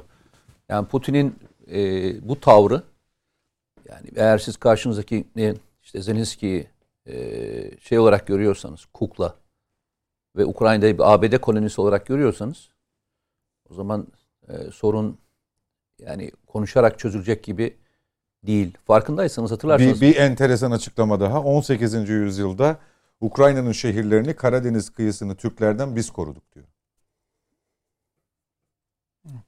Bu e, ne kadar aslında o Birinci Dünya Savaşı göndermesi sonuçları e, Bolşevik hatırlatması noktasında da başka bir başlık açmamıza yol açıyor. Sayın Kendisi- Aksakal Kendisini bence e, 21. yüzyılın çarı ilan etmeye çalışıyor Sayın Putin. Deli sonu, Petro. sonunu öyle Efendim? bağlayacak Deli galiba. Deli Petro evet yani o noktaya doğru gidiyor. Yani siz şimdi Ama onlar Kırım'ı yanılmayın, işgalde onlar büyük petro diyorlar. Her ne Tamam kadar onlar öyle diyebilirler. Deli Biz de tarihsel petro bilgilerimizde deli petro olarak biliyoruz. Ee, Kırım'ı da bu işin içerisinde gerekçe olarak kurgulamaya çalışıyor. Kırım halkı diyor kendisi istedi Rusya'ya katılmayı. Çünkü orada e, radikal İslamcılar diyor işin içerisine girmeye başlıyordu. Belki onu başka boyutlarıyla e, bizim tarafa doğru yani Kırım'ın güneyine güneyine doğru mal etmeye kalkabilir. Ama e, yine aynı yere geleceğim. Biraz önce sohbet ettiğimiz gibi Birinci Dünya Savaşı sırasındaki Kars ve Ardahan bölgesindeki e, eski pozisyona yönelik de bir girişimi olur mu Putin'in? Onu önümüzdeki süreçte göreceğiz. Türkiye'de bu konuda e, derhal vaziyet almalıdır bence. Biz bize etkileri konusunda bu gerilimin e, olası bir saldırıda ki e, son 3-4 gün yoğun bir tacizle işte bir Ukrayna askerinin hayatını kaybetmesiyle dün e, sonuçlanmıştı. Biz olası bir mücadele savaş alanı oluşması durumunda bize etkilerini konuşurken şu konuşmayı galiba çok e, göz önünde bulundurmamıştık. E, şimdi bütün Ekonomik anlamda düşünmüştük. Evet, evet önceden. biraz daha iktisadi kısmını düşünmüştük. Belki göç kısmı vesaire gibi başlıklarımız arasındaydı ama bu geçmişteki sınırların belirlenmesi noktasını da muhakeme edecek Evet. e, Bir dereceye gidişat. varmış gibi gözüküyor. Bu anlamda tabii e, bu işin paydaşları, aktörleri noktasında da galiba şaşırtıcı bir akşama, bir güne tanıklık, Tanıklık ettiğimiz ediyoruz. e, anlaşılıyor. Burada Atatürk'ün büyüklüğü bir kez daha ortaya çıkıyor. Montreux Antlaşması'nın içeriği ve kapsamı. Ee, yarın böyle bir hadise Allah göstermesin diyelim gene savaşı hiç kimse istemez. Böyle bir konu gündeme geldiğinde boğazların önemini bir kez daha e, ortaya çıkaracaktır ve Türkiye dediğim gibi bugünden e, bu konuda bir tavır belirlemelidir. Peki. Mete Yarar, e, Amerika cephesinden geçtiğimiz hafta boyunca gelen açıklamalar çoğu uzman tarafından hani bir tahrik olarak yorumlandı ya ilk etapta. Hatta şöyle bir başlık çıktı. Amerika Birleşik Devletleri zorla Rusya'yı Ukrayna'ya saldırtacak. E, bu konuşma üzerinden o açıklamalara dönecek olursak e, onun tahrik olup olmaması, e, Amerika Birleşik Devletleri'nin bu alanda kendine de işte Nedim Şener'in de çizdiği çerçevede savunma hatlarını da NATO'yu da işin içine katarak düşünme fırsatı bulduğumuzda tamamını geride bırakmış olmuyor mu? Şimdi şöyle söyleyeyim. Ee, Putin bir Rus lider gibi konuşmuyor. Sovyet Sosyalist Cumhuriyetler Birliği'nin başkanı gibi konuşuyor. Çar göndermesi de yapmıştık evet. Yani yok. Yani çarı bırak yani Sovyet Sosyalist Cumhuriyetler Birliği dağılmamış gibi konuşuyor. Hani o e, iki kutuplu dünyadaki dönemin e, timsali gibi konuşuyor. Ve e, aslında şunu yapıyor. Hani şunu anlarım. O dönemde de hatırlarsanız e, Rusya-Amerika gerginliklerinde bir taraf hep yukarı da doğru yapardı. Yukarı, yukarı doğru çekerdi. Yani hatırlayın yani o soğuk savaş döneminde kaç defa nükleer e, çatışmanın dibine kadar gelinip geri dönmüş. Gidine de geri dönülmüş. Oraya kadar gelinir. Bence Putin eli yükseltiyor. Yani baktı ki hiçbir isteği ve arzusu karşılanmıyor. Şu anda eli çok yükseltti. Arkadaş sizden ben bir şey lütfet yani bir şey istemiyorum. Ben bunu yapmaya muktedirim yapacağım. Şimdi dedi ki bana güvenlik güvenlik şeylerini verin. Ya ben Putin'i savunmak adına söylemiyorum. Putin'in bakış açısından onun e, yerine geçip ne düşündüğünü seslendiriyor. Ya her şeyin bir mantığı olmalı çünkü. Mantıksızsa zaten konuşmaya değer bir şey yoktur. Ama Sovyetler Birliği lideri pozisyonuna girmesi çok oturmuyor Sayın Yarar. Çünkü e, orada eleştirdiği Sovyetler Birliği rejiminin işte o ulusalcılık Hayır, ben kavramında şunu anlamda söyledim. O dönemde güç olarak Hayır, vurgu hayır, hayır. Güç olarak iki kutuplu dünyada Sovyet Sosyalist Cumhuriyetler Birliği güçtü ya. Güçtü ya. Hani bir şeyi söylediğinde e, yapma iradesine sahipti. O anlamda söylüyorum. kendisini o pozisyona koyuyor ve şunu söylüyor. Ben sizden bir şey talep etmiyorum kardeşim. Ben yapmak istiyorsam yapacağım. Ben zaten bu olaya böyle bakıyorum. Siz bana bir şey lütfeder gibi gözüküyorsunuz. Ama ben daha ötesini alabilme potansiyeline sahibim. Şimdi şunu söylüyor. Hani vardır ya masada bazen bir yere gelirsiniz. Tamam kardeşim ben masadan kalkıyorum. Şu anda yaptığı benim Putin'in gördüğüm kadarıyla ben masadan kalkma hareketi yaptığını düşünüyorum. Hiçbir istek kabul edilmedi. Hani vardı ya e, benim güvenlik kaygılarımı ortadan kaldıracak şartları bana verin diye. Baktık hiçbir şey olmuyor. Ben masadan kalkarken bir de eli yükseltiyor. Bir daha masaya oturduğunda insanlar şunu söyleyecekler. Yani biz onu vermedik ama adam bir üste istemeye başladı. Ama sonuçta Donbas bölgesinin tanınması hadisesi önemli bir karar. Hayır şöyle e, ben bu kez, Ukrayna'yı resmen ayırma e, operasyonu. Bakın hepsinin işaretleri vardı. Geçen hafta hatırlarsanız e, Duma'da e, zaten e, Putin'e tanımasıyla ilgili bir karar çıktı şeyden. Kiminle beraber konuşurken çıktı hatırlıyor musunuz? E, Macron'la konuşurken çıktı. Macron toplantıya gittiğinde e, toplantıdan sonra kendisinden soru sorulurken dediler ki siz burada konuşma yapıyorsunuz ama sizin parlamentonuzda şey çıktı. Tanımak. Donbas'ın bağımsız tanımak ve katılımını kabul etmekle ilgili size bir teklifle gelindi. E, haberim yok dedi. E, çıkınca bakacağım dedi. Yani mümkün mü yani Putin gibi bir siyasetçinin yani haberinin onun haberinin olmaması o gün yapılacak olanları. Zaten onun işaretlerini vermişlerdi. Çıkan, e, önüne gelen kanun teklifleri, işte e, Duma'dan çıkan şeyler her biri parlamentodan çıkanların hepsi önüne gelmişti. Ben bir kez daha söylüyorum. E, başından beri aynı yerdeyim. Savaş Rusya'nın işine şu anda yaramaz.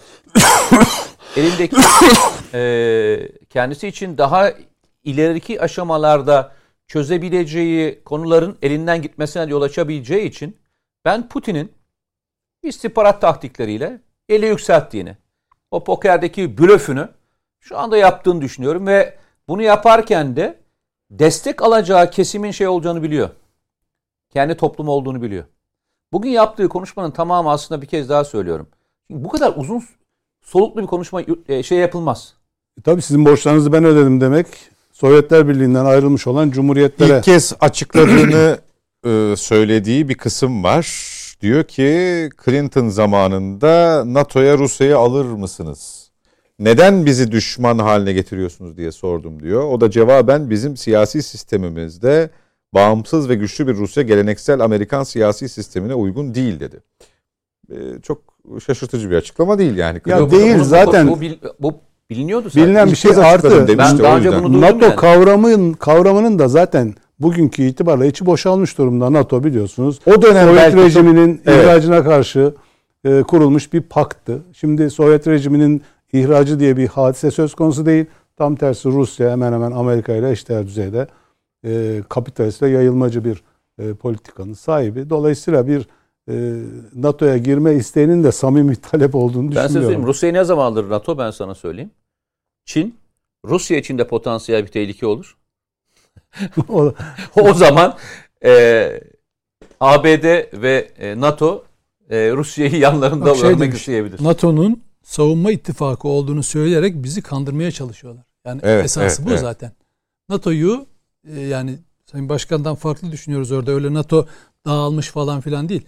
NATO her an ben zaten dağılmış demedim. Yani Türkiye sürekli Türkiye hakkında Türkiye hakkında çıkan yazılarda son zamanlarda e, şeyin NATO'nun en güçlü ikinci ordusuna sahip Türkiye işte bu bağlamda dikkat gözden çıkarılamaz bilmem ne yapılamaz denmesinin nedeni tekrar NATO'nun bir karakolu haline getirip Türkiye'yi Rusya'ya karşı bir e, tampon oluşturma çabası. Bu çok yani Rusya bunu çok iyi okuyor bu gelişmeleri. NATO dağılmış değil. Yok dediniz NATO'nun ya önemi kalmadı falan anlamı kalmamış oldu. Yani Bakın, Sovyet rejimi dağılmış. Hocam, bundan sonraki değil, savunma değil. amaçlı bir değil. pozisyon olabileceğini ben 2000, 2000 yılı boyu 2001 yılında e, 11 Eylül saldırılarından sonra NATO NATO ilk bir defa 5. maddeyi yani bir ülkeye yapılan saldırı hepsine yapılmış sayılır yapılmış. diyerek o 5. maddeyi tarihinde bir defa uyguladı. O da Amerika için ve Afganistan'ı bombaladılar. Yerle bir ettiler. Orta çağa çevirdiler kendi deyimiyle.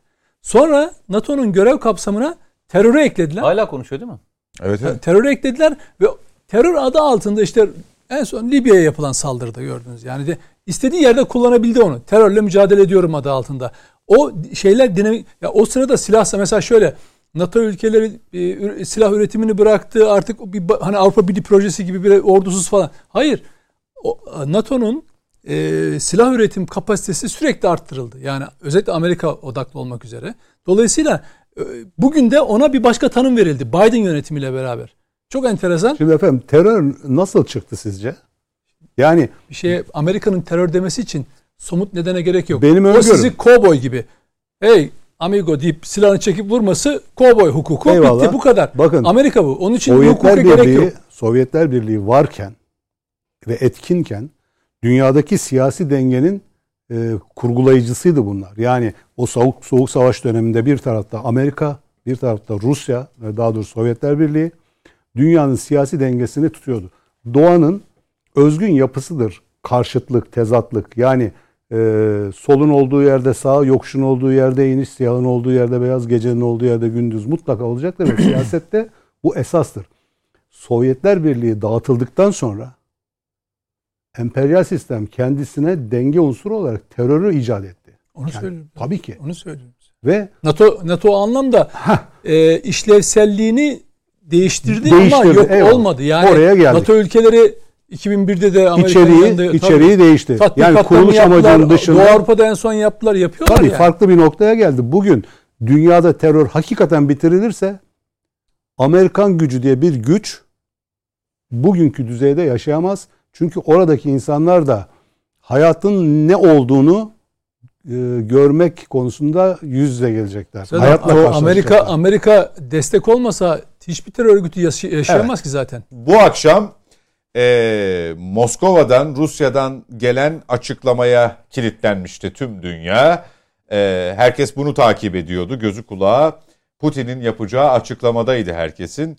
Nitekim o tanınma ve e, bağımsızlıkların kabul edilmesi açıklaması resmi olarak gerçekleşmiş oldu. Tarihsel bir perspektifle bunu tüm dünyaya duyurdu e, Rusya Devlet Başkanı Putin ve asıl bundan sonra e, Batı cephesi ve Ukrayna tarafından gelecek açıklamaların merakla beklendiğini biliyoruz ve takip ediyor olacağız ki Mete Yarar'ın az önce paylaştığı bilgi de önemli. E, galiba yarın daha net, daha doğrusu bu netliği aldık ama bu netliğin yansıması ve mukabelesi anlamında uzun bir gün geçireceğiz gibi. Evet. Ukrayna'nın o sık yönetim kararı e, muhtemelen beraberinde e, Rusya'nın Donbas bölgesinin Ukrayna sınırına doğru güç kaydırma girişimine de sebebiyet verebilir herhangi bir saldırıyı göğüslemek adına. Ya o yüzden Dolayısıyla bunun bu akşam bu akşam uzun bir gece olacak. E, çok uzun bir gece olur. Evet. Karşılıklı e, inşallah yani gerçekten söylüyorum. Bu hamleleri Donbas bölgesinde e, kalmasını temenni ediyorum. E, ama yani Putin bir yukarı doğru hamleyi yaptı. E, bu savaşın konvansiyonel bir bölge dönüp, haritası hazırlar mısınız arkadaşlar aynı zamanda bu bağımsızlıklarını? Yani bu işin konvansiyonel bir savaşa dönüp dönmeme kararını Putin verecek. Yoksa Amerika Birleşik Devletleri buraya bir ordu taşıyıp yani aynı Körfez Savaşı'nda olduğu gibi orduyu buraya yiyip burada bir savaşı hani hepimizin o bildiği e, Kırım Evet. Hatırlıyorsanız evet. bizim tarihimizde de çok önemli kırılma anlarının olduğu Kırım Savaşı gibi bir savaş yaşanmayacak. Şimdi Avrupa'da da bu, bu yönde bir e, zafiyet e, ve zayıflık var. Yani Avrupa bölgesinde hazır bir ordu kitlesi bulunmadığı için oraya Amerika'nın mutlak surette fiziki bir e, oluşum sergilemesi gerekiyor. Bu belki bir iki günde gerçekleşmeyecek bir hadise düşünülebilir. Ama o konvansiyonel, konvansiyonel silah kullanımı kararının ben çok ağır bir karar olabileceğini düşünüyorum ve Avrupa Birliği de buna müsaade etmeyecektir diye. Buna taraf Vallahi olmayacaktır ben şey diye. Mi? Ben bu konuda çok sizin gibi düşünmüyorum. Neden diyeceksiniz? Kırım e, Ukrayna toprağı değil miydi? Donbas Ukrayna'nın toprağı değil miydi? Evet. Zaman zaman şöyle konuşuyoruz. Yani e, Rusya işgal ederse ben de diyorum ki yani Zaten iki tane toprak ayrılıp Rusya'ya bağlanma kararı aldığında bu topraklar e, Ukrayna toprağı değil miydi? Aynı topraktı. E, ve geçen bir e, Ukraynalı akademisyen onu söylüyordu. Çok doğru söylüyor. E, ilk Kıt Kırım bölgesi e, ilhak edildiğinde Rusya tarafından Ukrayna'da şöyle şeyler konuşuluyormuş. E, senle beraberdik Cuma günü CNN'deyken. Şey demişler. En büyük problemli sorunumuzu hallettik. Şimdi rahat rahat şeye girebilirsin. Ukrayna. Avrupa Birliği'ne. tamam mı? Bunu söyleyenler sonra Donbas'ın gittiğini. Şimdi Donbas e, bittiğinde Ukrayna'nın diğer topraklarında gittiğini hep beraber göreceğiz deyip yeni uyandılar diyor. Hı hı. Şimdi hatırlayın bizim ülkemizde de önemli örneklerden bir tanesi o değil miydi? Bir müddet hep şu tartışılmadı mı? Hani Kıbrıs konusu açıldığında ya verelim kurtulalım diyen bir tip yani Vardı. kitle yok muydu? Vardı. Aynısı işte orası içine geçerli. Evet. E, neyi bakıyorsun? Evet gördüm şimdi. Donbas bölgesine ha. bakıyorum. Evet. Yani ben şunu söyleyeyim. Donbas, böyle. Donbas bölgesi yani Donbas bölgesi için şunu söyleyebiliriz. Şu iç denizin hakimiyeti tam anlamıyla sağlanmadan Donbas'ta Kırım'ın güvenliğini sağlanmayacağını şey çok iyi bilir. Putin. Putin çok iyi bilir. Evet. O yüzden bu hamleyi yapıp eğer bu bölge kopuyorsa muhtemelen bunun arkasından üçüncü hamle bu illa bugün olacak diye bir şey yok. Şu hamle buraya kadar tamamlanmak zorunda. Ya bu haritada da zaten Dnieper e, Nehri'nin tabii, tabii, şuradan, yer alması aslında şuradan geçiyor. daha e, Zaten Donbas bölgesi biraz anlamı. daha büyük bir bölge. Evet. Dnieper'e kadar gidiyor. Bu çatışmanın olduğu bölge. Yoksa Donbas'ın bir kısmı daha bir geniş evet. E, Ukrayna'nın kontrolünde, bir kısmı e, Rusya'ya e, işte Rusya yanlısı milisler yanlısı, tarafından evet. kontrol ediyor. Donbas'ın tamamı şeyde değil, şeyin elinde değil. Küçük bir bölümü e, Rusya'yı ilhak eden, e, bağımsızlığını veren iki bölgeden kaynaklanıyor. Yoksa şuradaki nehir şuralardan geçiyor. Hayır, daha yukarıdan, N'nin yukarısından yukarıdan aşağı Yok yok hayır. Yani nehrin şu anlamda geçtiği yer buraya doğru yani şuraya örnek vermiş. Şu körfez ya. var ya. Hayır onu biliyorum biliyorum. Hayır, yani yukarı doğru giden bir nehir. Değil değil. Nehrin ucu şu sol taraftaki körfeze doğru. Romanya sınırına yakın. Öyle evet bakın şu oraya. körfez gibi bir yer var orada bak. Şurayı mı söylüyorsunuz? Ha, evet oraya doğru bağlı. Ha, şuradan başlanı evet, diyorsunuz. Evet. Okey. Ama tabii tabii buraya kadar gelirse zaten Rusya şeyin Ukrayna'nın yarısı doğu kısmı. Yani Ukrayna'nın yarısı gider. Zaten yani, Putin'in hedefi o. O zaman şöyle olur. E, buraya kadar gelen adam e, bütün e, Karadeniz kıyısını kopartır Ukrayna'nın. Demiş ya Bulgaristan'daki, Romanya'daki konvansiyonel silahlar e, tehdit oluşturuyor bizim için demiş. Ya ben şunu söyleyeyim, bir kez daha söylüyorum. Şu anda aşama aşama gidiyor Putin. Aşamalarından bir tanesi Kırım'dı. İkincisi Donbas'tı. Donbas Donbas'tan sonra bir sıcak çatışmayı sürüklemeyecektir. Yani Ukrayna'yı şu anda bir işgalle ilgili bir ayrı bir e, olaya girmeyecektir. Çünkü şöyle söylüyor. Ben burada bir şey yapmıyorum ki. Burada yaşayan Rusya'ya ait olan gruplar var. Bu gruplar kendilerini bağımsızdan ilan ettiler. Savaşarak da savaşarak da şeyden ayrıldılar. Zaten buradaki statü e, siz de zaten e, akit statüsü... olarak agit olarak kabul ettiniz. Hı hı. Yani e, diyor ya benle alakası yok ki. Buradaki grup hani siz de şey diyorsunuz ya insanların kendi e, istekleriyle devletlerini evet. kurabilirler diyorsunuz ya diyor. Buyurun sizin yarattığınız şeyin sonucu. Şimdi aynısı Suriye için geçerli. Evet. ABD ne diyecek? ABD Fırat'ın doğusu diye çizdiği sınırların e, doğu kısmında petrol el koymuş durumda nüfus olarak orada nüfusu ona yetmeyecek olan küçücük bir grubu çünkü şu grup şuradaydı bu grup. Taşıma bir de. Tamam mı? Bu gruba tamamen Fırat'ın doğusunu vererek oradan kopartları koparttığınız bir yerde siz hangi hakla diyecek şimdi ben size söyleyeyim. Bunun arkasından söylenecek kelime burayla ilgili aynı şey olacak. Bak Putin kendisine Donbas'la ilgili söylendiğinde vereceği örneği söylüyorum şimdiden. Bir burayı söyleyecektir. İki Kosova'yı söyleyecektir. Ama hukuki statü Mete o Suriye konusunda Birleşmiş Milletler'in falan kararı var toprak bütünlüğü konusunda. Diğeri konusunda Agit kararıdan dikkat çekiyorsun ya. İkisinin hukuki statüsü sanki farklı gibi. Farklı şeyler konuşuyorum. Ben hiç onunla onu benzetmedim. İkisi arasında Burada Birleşmiş Milletler'le ilgili ne karar var ya? E, toprak bütünlüğü. Suriye yani toprak- Suriye toprak Hayır, o- bütünlüğü diye bir şey. Ya üstadım sen e, Yani- herhalde şu şeyi unuttun galiba. Golan Tepeleri'yle ilgili de bir karar vardı. Amerika o, Birleşik o Devletleri ihtilaflı bir konu ya. Ben hiç itiraflı bir konu Bak değil. şimdi, Bak- o zaman o zaman Golan Tepelerinde örnek verebilir. Hayır, Şey, zaten Putin. Suriye örneğini verecektir diyorum ben de sana. Golan Tepelerine zaten. Suriye örneğini verecek. Ama Golan Tepelerini şeyini e, uluslararası Amerika ben tanıyorum dese de u- uluslararası camia Ya tanımıyor ki. sen hatırlamıyorsun galiba. Trump e, kararnameyle Golan'ı e, Tanıyorum İsrail dedi. toprağı olarak tanıyorum demedi mi? Üstüde başkent tanı yapıyorum dedi. Yani Hayır hayır. Ne oldu Şimdi yani? burada ne Birleşmiş Milletler'in kararı vardı. Golan Tepeleri ile ilgili kararı var. Kudüs'le ilgili kararı var. tamam ama bak Burada burada burada Suriye'de toprağın birisine verilmesiyle ilgili Birleşmiş Milletler'in bir kararı falan yok ki. Yani burada yok. Yani toprak bütünlüğü şeyi o onu söylemiyor, şunu söylüyor. Diyor ki diyecektir ki diyorum. Sen hangi akla Suriye'desin? Hangi akla Suriye'de bulunuyorsun? terörle mücadele diyor adam. Peki tamam terörle mücadelede bulunuyorsun. Tamam çok güzel. Petrolü kim çıkartıyor? Suyu kim kontrol ediyor? Şimdi Elektriği kim kontrol ediyor? güya işte Y- PKK, YPG. Hayır ben şeyi söylüyorum. Ben bunların ikisi de zaten yanlış örnekler. Amerika Birleşik Devletleri Putin'e örnek verdiğinde Putin'in de vereceği örnek bu olacaktır diyor. Onu ona karşı kullanacaktır diyor. Tamam mı? Sen sus diyecektir yani. Sen bana neyin örneğini veriyorsun? Sen orada bulunmanın Kendine bak. örneğine bak diyecektir. Tamam. Hiç bakın o yüzden farkındaysanız şunu, şunu verdim bu örneği de. Donbas bölgesinde şu ana kadar farkındaysanız bakın farkındaysanız Rusya hiç bayrak göstermedi.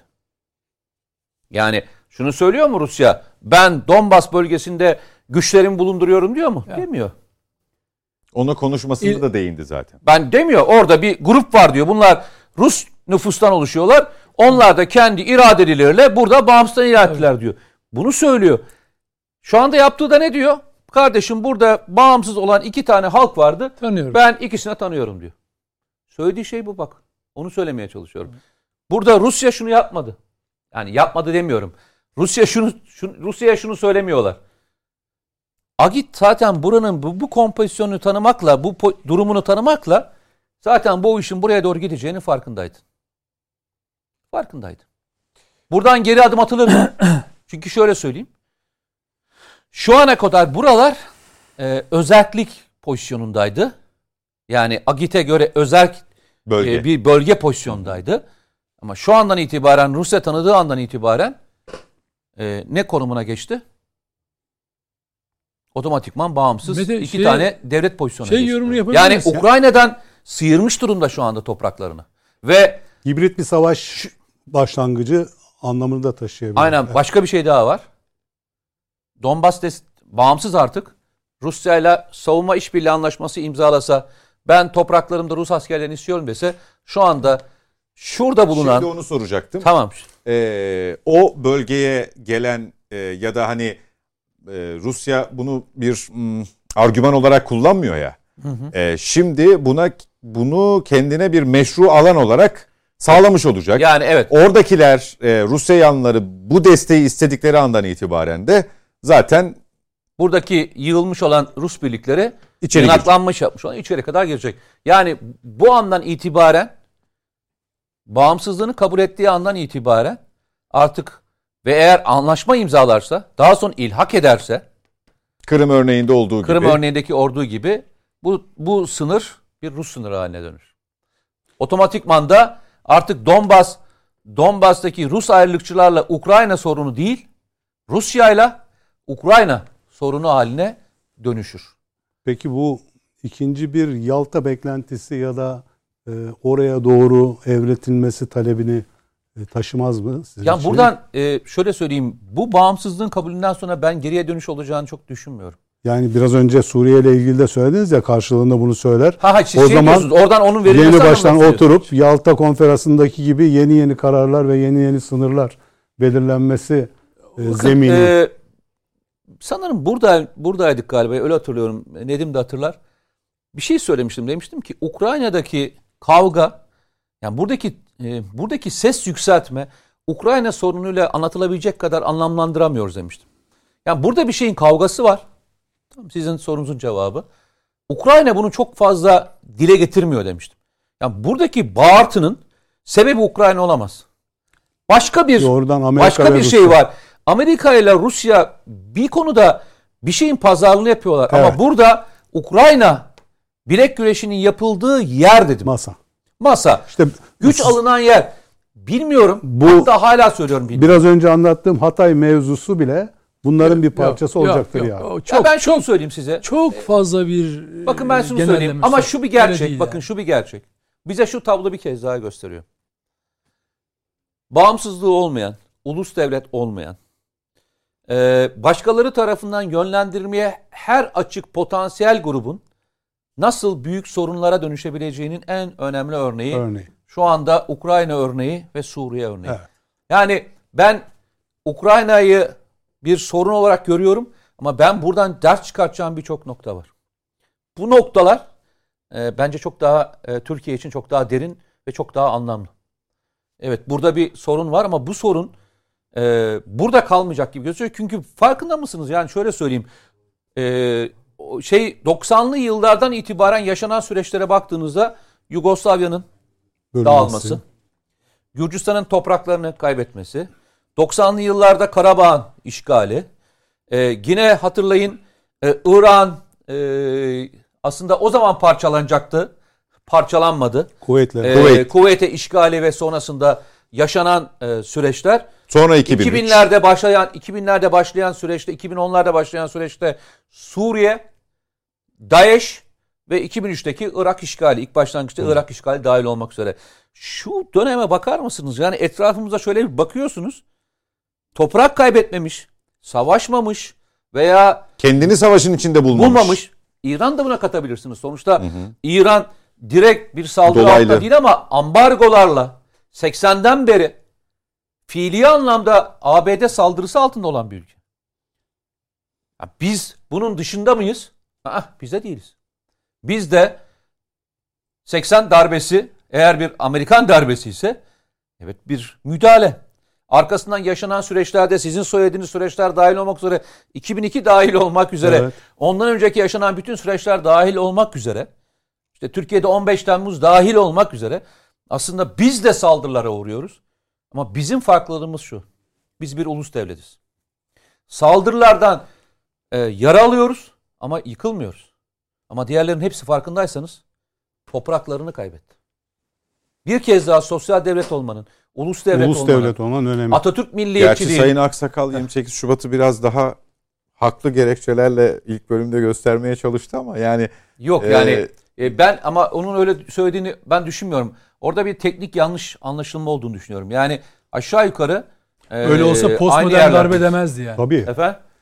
Yani Önder Bey öyle orada postmodern darbe demezdi. yani refah yok hani orada sanki böyle başörtülü o öğrencilerin vurgusu Hayır, hayır. durumu onları- biraz onları daha pasifize edilmiş gibi Evet. falan yani Or- ana unsurlardan Yok. biriydi. Oradaki Başkan. 28 28 Şubat tarihine atfedilen önemi ben vurgulamaya çalıştım. Gerekliliği ya da gereksizliği Yok yok bu, bu, bu görüşmeye 28 binaen Şubat'ta- onu söylediniz Tabii. ama e, yani bir yanlış anlaşılma da olmasın. Olmamalı. Onu düzeltelim 28 lütfen. Şubat hadisesi bir darbedir. Postmodern bir darbedir. Benim itiraz ettiğim konu bu e, husustan mağduriyetin kapsamını ben anlatmaya çalıştım.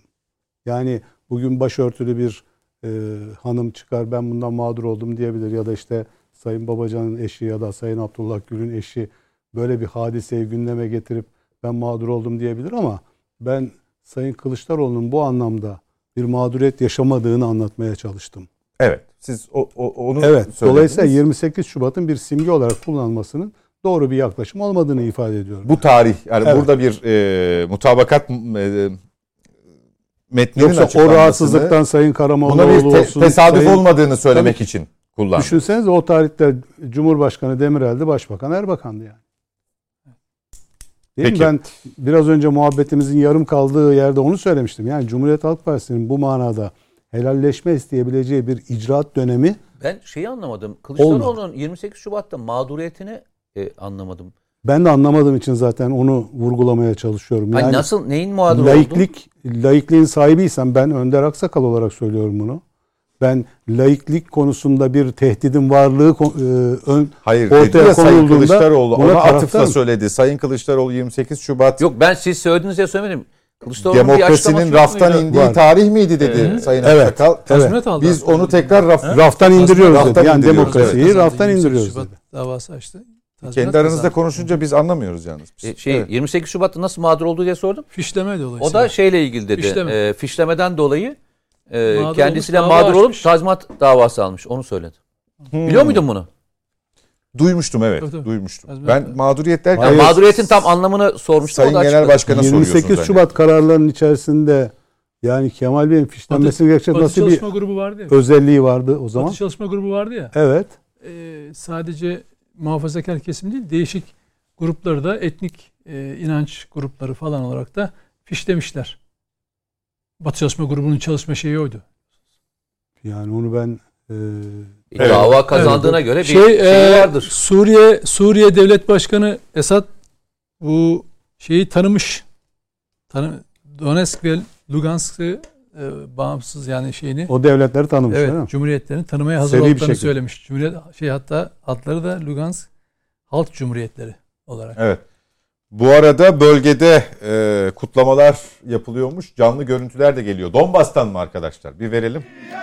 Evet. Ya bu, bu şeyin e, e, Amerika'nın e, oynadığı oyunun ters tepmesi gibi yorumlanabilir mi? Yani Rusya'yı bir yere doğru soracağım. sıkıştırmaya çalışıyordu. Ya ben bir şey söyleyeyim mi? Ee, şimdi elinde oynayabileceği koz ya askeri müdahale yapacak ki o zor. Hı-hı. Çünkü yapmış kendisinin bulunmayacağını söyledi ama artık ekonomik yaptırımlar herhalde tartışılacak bu saatten sonra. Nelerle karşılaşacağız? Olası e,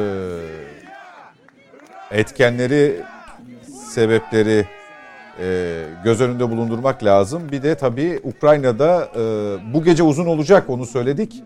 Yarın belki çok daha e, uzun bir güne tanıklık edeceğiz yani ama en önemlisi de Kiev'in yeni güne nasıl uyanacağı. Yani çok ilginçtir. Yeterli arkadaşlar o görüntüler bir yandan ekranımızda da durabilir. Yani Ukrayna savaşı hazırlanıyor. Ukrayna'ya miğfer, gö miğfer gönderenler PKK'ya bu hafta yine yeni zırhlı araçlar gönderdiler. Çok ilginç değil mi? Rusya'nın e, senin az önce söylediğin örneği vermesinden dolayı mı acaba? Vermesinden endişe ettikleri için yani acaba? ben açık ve net Suriye'yi bu anlamda emsal teşkil etmesini ortaya koymak için mi acaba? için mi acaba? Bakın yine söylüyorum. İlginç, uzun zamandan beri konuşuyoruz burada. Beraber konuştuğumuz en önemli şeylerden bir tanesi e, dünya çok kutuplu döneme giderken özellikle pandemi süreçleri ve diğerleriyle beraber birleşen krizlerin boyutlarını misliyle çarpan bir dönem yaşadık. Yani bakmayın e, zaten gidiyorduk buraya. Kriz süreci öne çekti. Yani Amerika ile Çin arasındaki o rekabette Çin'e avantaj sağladı. Ona en az 3-4 senelik bir avantaj sağladı. Yakalama ve e, o süreci yönetme anlamında. Şimdi e, yarın sabah Kiev'de güneş nasıl doğacak, nasıl bir güne uyanacağız dedik ya. Şimdi bunu Ukrayna yönetimi normal şartlarda e, kendi bağımsızlığına müdahale sayıp yapamaz. Yap yapamaz. Hmm. Yapamaz. Yani Ukrayna'nın şu anda silahlı kuvvetlerinin gücü e, Donbas bölgesine bir askeri müdahale yapma potansiyeline sahip değil. Yani bunu yap yapamaz. Yani o zaman en azından işte, açıklamayı yapar ama e, he, buna onu yaparsınız. Yok. yok tanırsınız tanımazsınız, hı hı. kabul etmezsiniz, orayı geri alacak dersiniz. Bunların her birini söylersiniz ama askeri evet, Zelenski'nin bir açıklaması mı var? Ee, Vardır muhtemelen. Yok, Amerikan Başkanı ile görüşüyoruz. İngiltere Başbakanı aradı. Birazdan kendi Ulusal Güvenlik Konseyi toplantımızı gerçekleştireceğiz demiş Zelenski. Yani evet. şu olacak. Zaten açıklamışlardı sıkı yönetim. Yani sıkı yönetimle ilgili ona e, izin verdiler. Evet. O isterse uygulayacak veya isterse Hı-hı. uygulamayacak. Yani onun izni çıkartmışlar. Ben şöyle söyleyeyim. Şu andaki askeri güç dengelerine baktığınızda hava gücü olarak e, Rusya'nın ezici bir üstünlüğü var. Yani bu pozisyonda bir konvansiyonel harekat yapamazsınız. Yani bu gerçeklikten kopmuş uzak olmanız olur. lazım. Evet. Yani aklınızı peynir ekmek yemekmiş gibi olur. Sonra fiziki olarak da çok büyük üstünlüğü var. Birisi yani, dibinde, hayır, hayır, bir tanesi dışarıdan şey için söylüyorum. Yani. yani siz oraya girdiğinizde Rusya şeye girmeden de, Coğrafi, Donbas'a girmeden de ki. yalnızca hava kuvvetleriyle yıkıcı bir etki yapabilecek kadar potansiyeline sahip. Ee, Ukrayna bir hazırlık döneminde. Bakın bu hazırlık dönemi öyle her zaman kolay olmaz. Yıllarca beklemek zorunda kaldığınız dönemler olabilir. Bunun en iyi örneklerinden bir tanesi Karabağ'dır. 91'de başlayan süreç 30 yıl. 30 yıl boyunca kendisini yetiştiren, dengelerini kuran, silahlı kuvvetlerini yapan, e, diğer ülkelerle irtibatlarını ve politik anlamda süreçlerini belirledikten sonra en güçlü olduğu dönemde konjüktürel anlamda da doğru zamanda hamleyi yaptığınızı alabilirsiniz. Böyle hamleler bir anda ben onu yaptım, ben de onu yaptım diyerek yapabileceğiniz e, etkenler değil. Zamandır bazı şeylerin. Bugün itibariyle Ukrayna'nın bu dengeyi bozabileceğini, gücünün böyle bir gücünün olduğunu düşünmüyorum ben. Bu trafikten ne çıkar? Yani biz ilerleyen saatlerde Ben şunu söyleyeyim sana. Amerika cephesinden Ben sana mesela şöyle söyleyeyim. nasıl bir açıklama bekliyor? Ben açık ve net söyleyeyim. Tonu önemli tabii. Ah. ki de. Hatırlıyor musunuz? En son Biden konuştu. Hı hı. Biden konuştururken dedi ki biz dedi aşağı yukarı e, ortaklarımızla e, Rusya'ya uygulanacak olan yaptırımlarla ilgili kararlar aldık dedi. Mutabıkız dedi. Mutabıkız Evet. dedi. Onlar da şey sordular. Yani mutabık deyince hani daha önce konuşulan konular mı? Yok dedi. Üstüne ek- eklemeler de yapıyoruz dedi. Ek eklemelerle gidiyoruz dedi. Şimdi bu ek eklemelerle gidiyoruz dediğinizde e, Rusya bunları okumamış mıdır? Rusya bunu okudu. Zaten diyorum ya eli yükseltmesinin sebeplenen bir tanesi de bu. Donbas bölgesinde herhangi bir şey olmasa da e, bu şeylerin çıkacağını, bu yaptırımların çıkacağını biliyordu. Ve ona hazırlık yapıyor. Bir kez daha söylüyorum. Bugünkü konuşma uzun soluklu ambargo ve ona göre yaşanacak olan süreçler için Rus toplumunu bir Hazırlık. araya getirmeye çalışıyor. İşte kon- Rus toplumunu bir araya etti. getirmeye çalışıyor. Halkı konsolide etti. Bak büyük bir şeye geliyor. Hatta onun ötesinde bundan yaklaşık bir hafta önce tedbirini alarak Rusya doğal gazı ve petrol anlaşmalarını Çin'le imzaladı. 115 milyar dolarlık bir anlaşma yaptı. Herkes şimdi Rusya, İngiltere, şey, İran ve Çin ısrarla niye e, ortak tatbikat yapıyorlar? Çünkü üçü de şu anda Amerika Birleşik Devletleri tarafından ambargo altında. Bakma Çin de öyle. Yani Çin'e de Tabii Çin de büyük bir tehdit altında bu manada. yani şimdi üçü şu anda potansiyel bu, bunun altında. E, Buna Venezuela'yı da koyabilirsiniz. Petrol olarak. Ve bu süreç e, bütün dünyadaki bütün ülkeler için çok sarsıcı olacaktır. Yalnızca bakın Ukrayna olarak okumuyorum ben. Hiç okumadım Ukrayna olarak. Bu olay başladığı günden beri diyorum ki arkadaşlar buradaki gürültü için Ukrayna yeterli bir sebep değildir. Değildir yani başka bir şey. O zaman Suriye için de aynı şey olması gerekirdi. Burada başka bir hesaplaşma, başka bir kapışma ve başka bir şey var. Bu çok tanıdık bir şey. Yeni de bir şey değil. Ya biz Ee, buradan ne yapabileceğiz? Bakın Evet, biz bizi- burada bizi biraz ilgilendiren kısmıyla devam biz buradan edelim. nasıl çıkacağız? Sonra habere devredelim. Evet. Biz buradan nasıl çıkacağız? Yani Rusya e, Rusya ile ilişkilerimiz var. Hem e, enerji bağımlılıklarımız, Evet. hem turizm bağımlılıklarımız, hem ekonomik bağımlılıklarımız. Bir sürü bağımlılığımız var. Tarımsal- Ukrayna, Ukrayna ile gelişen Tarımsal bağımlılık, nükleer enerji, nükleer enerji. nükleer enerji. Yani- Avrupa cephesinden ilk açıklama ciddi geldi. boyutta Zannediyorum Türkiye'ye Leyen bir tweet atmış. Ee, iki ayrılıkçı bölgenin tanınması uluslararası hukukun Ukrayna'nın toprak bütünlüğünün ve bizim de az önce harita anlatımında Mete Yarar'ın işaret ettiği şekliyle değindiğimiz e, Minsk anlaşmalarının açık bir ihlalidir. Avrupa Birliği ve e, ortakları Ukrayna ile dayanışma içinde birlik ve kararlılıkla tepki verecektir diyor. Ee, tepkiden kasıt ne? E, bunun üç tane aşaması olur. Bunlardan bir tanesi diplomatiktir. Hı hı. E, muhtemelen bazı... O kısım geçilmedi mi? Yok. Böyle bir beklenti zaten Daha yok muydu? Daha yeni başlanıyor. Yani e, bazı e, işte- o zaman yeni başlanıyorsa bu senin söylediğin eli yükseltme hikayesiyle de örtüşüyor. zaten Rusya muhtemelen okumuştur. Yani şu anda yapılacak olan her şeyi okumuştur. Zaten o da ona göre elini yükseltti. Hmm. Yani daha elini açmadan birisi daha elini söylemeden karşı taraf restini çekti aslında. Rusya şu anda Donbas'la restini çekti. Çünkü şunu anladı. Ukrayna'daki yaşanan sürecin içerisinde ne yaparsa yapsın o yaptırımlar gelecekti. Anladın mı?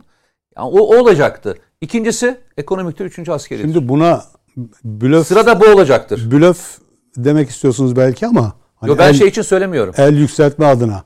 Blöf Yok ben e, blöften ben öte. blöfü şey dedim. Ben Batı için söyledim. E, Putin blöf yapmıyor. Putin bence blöf yapıyor. Öyle mi? Şey için.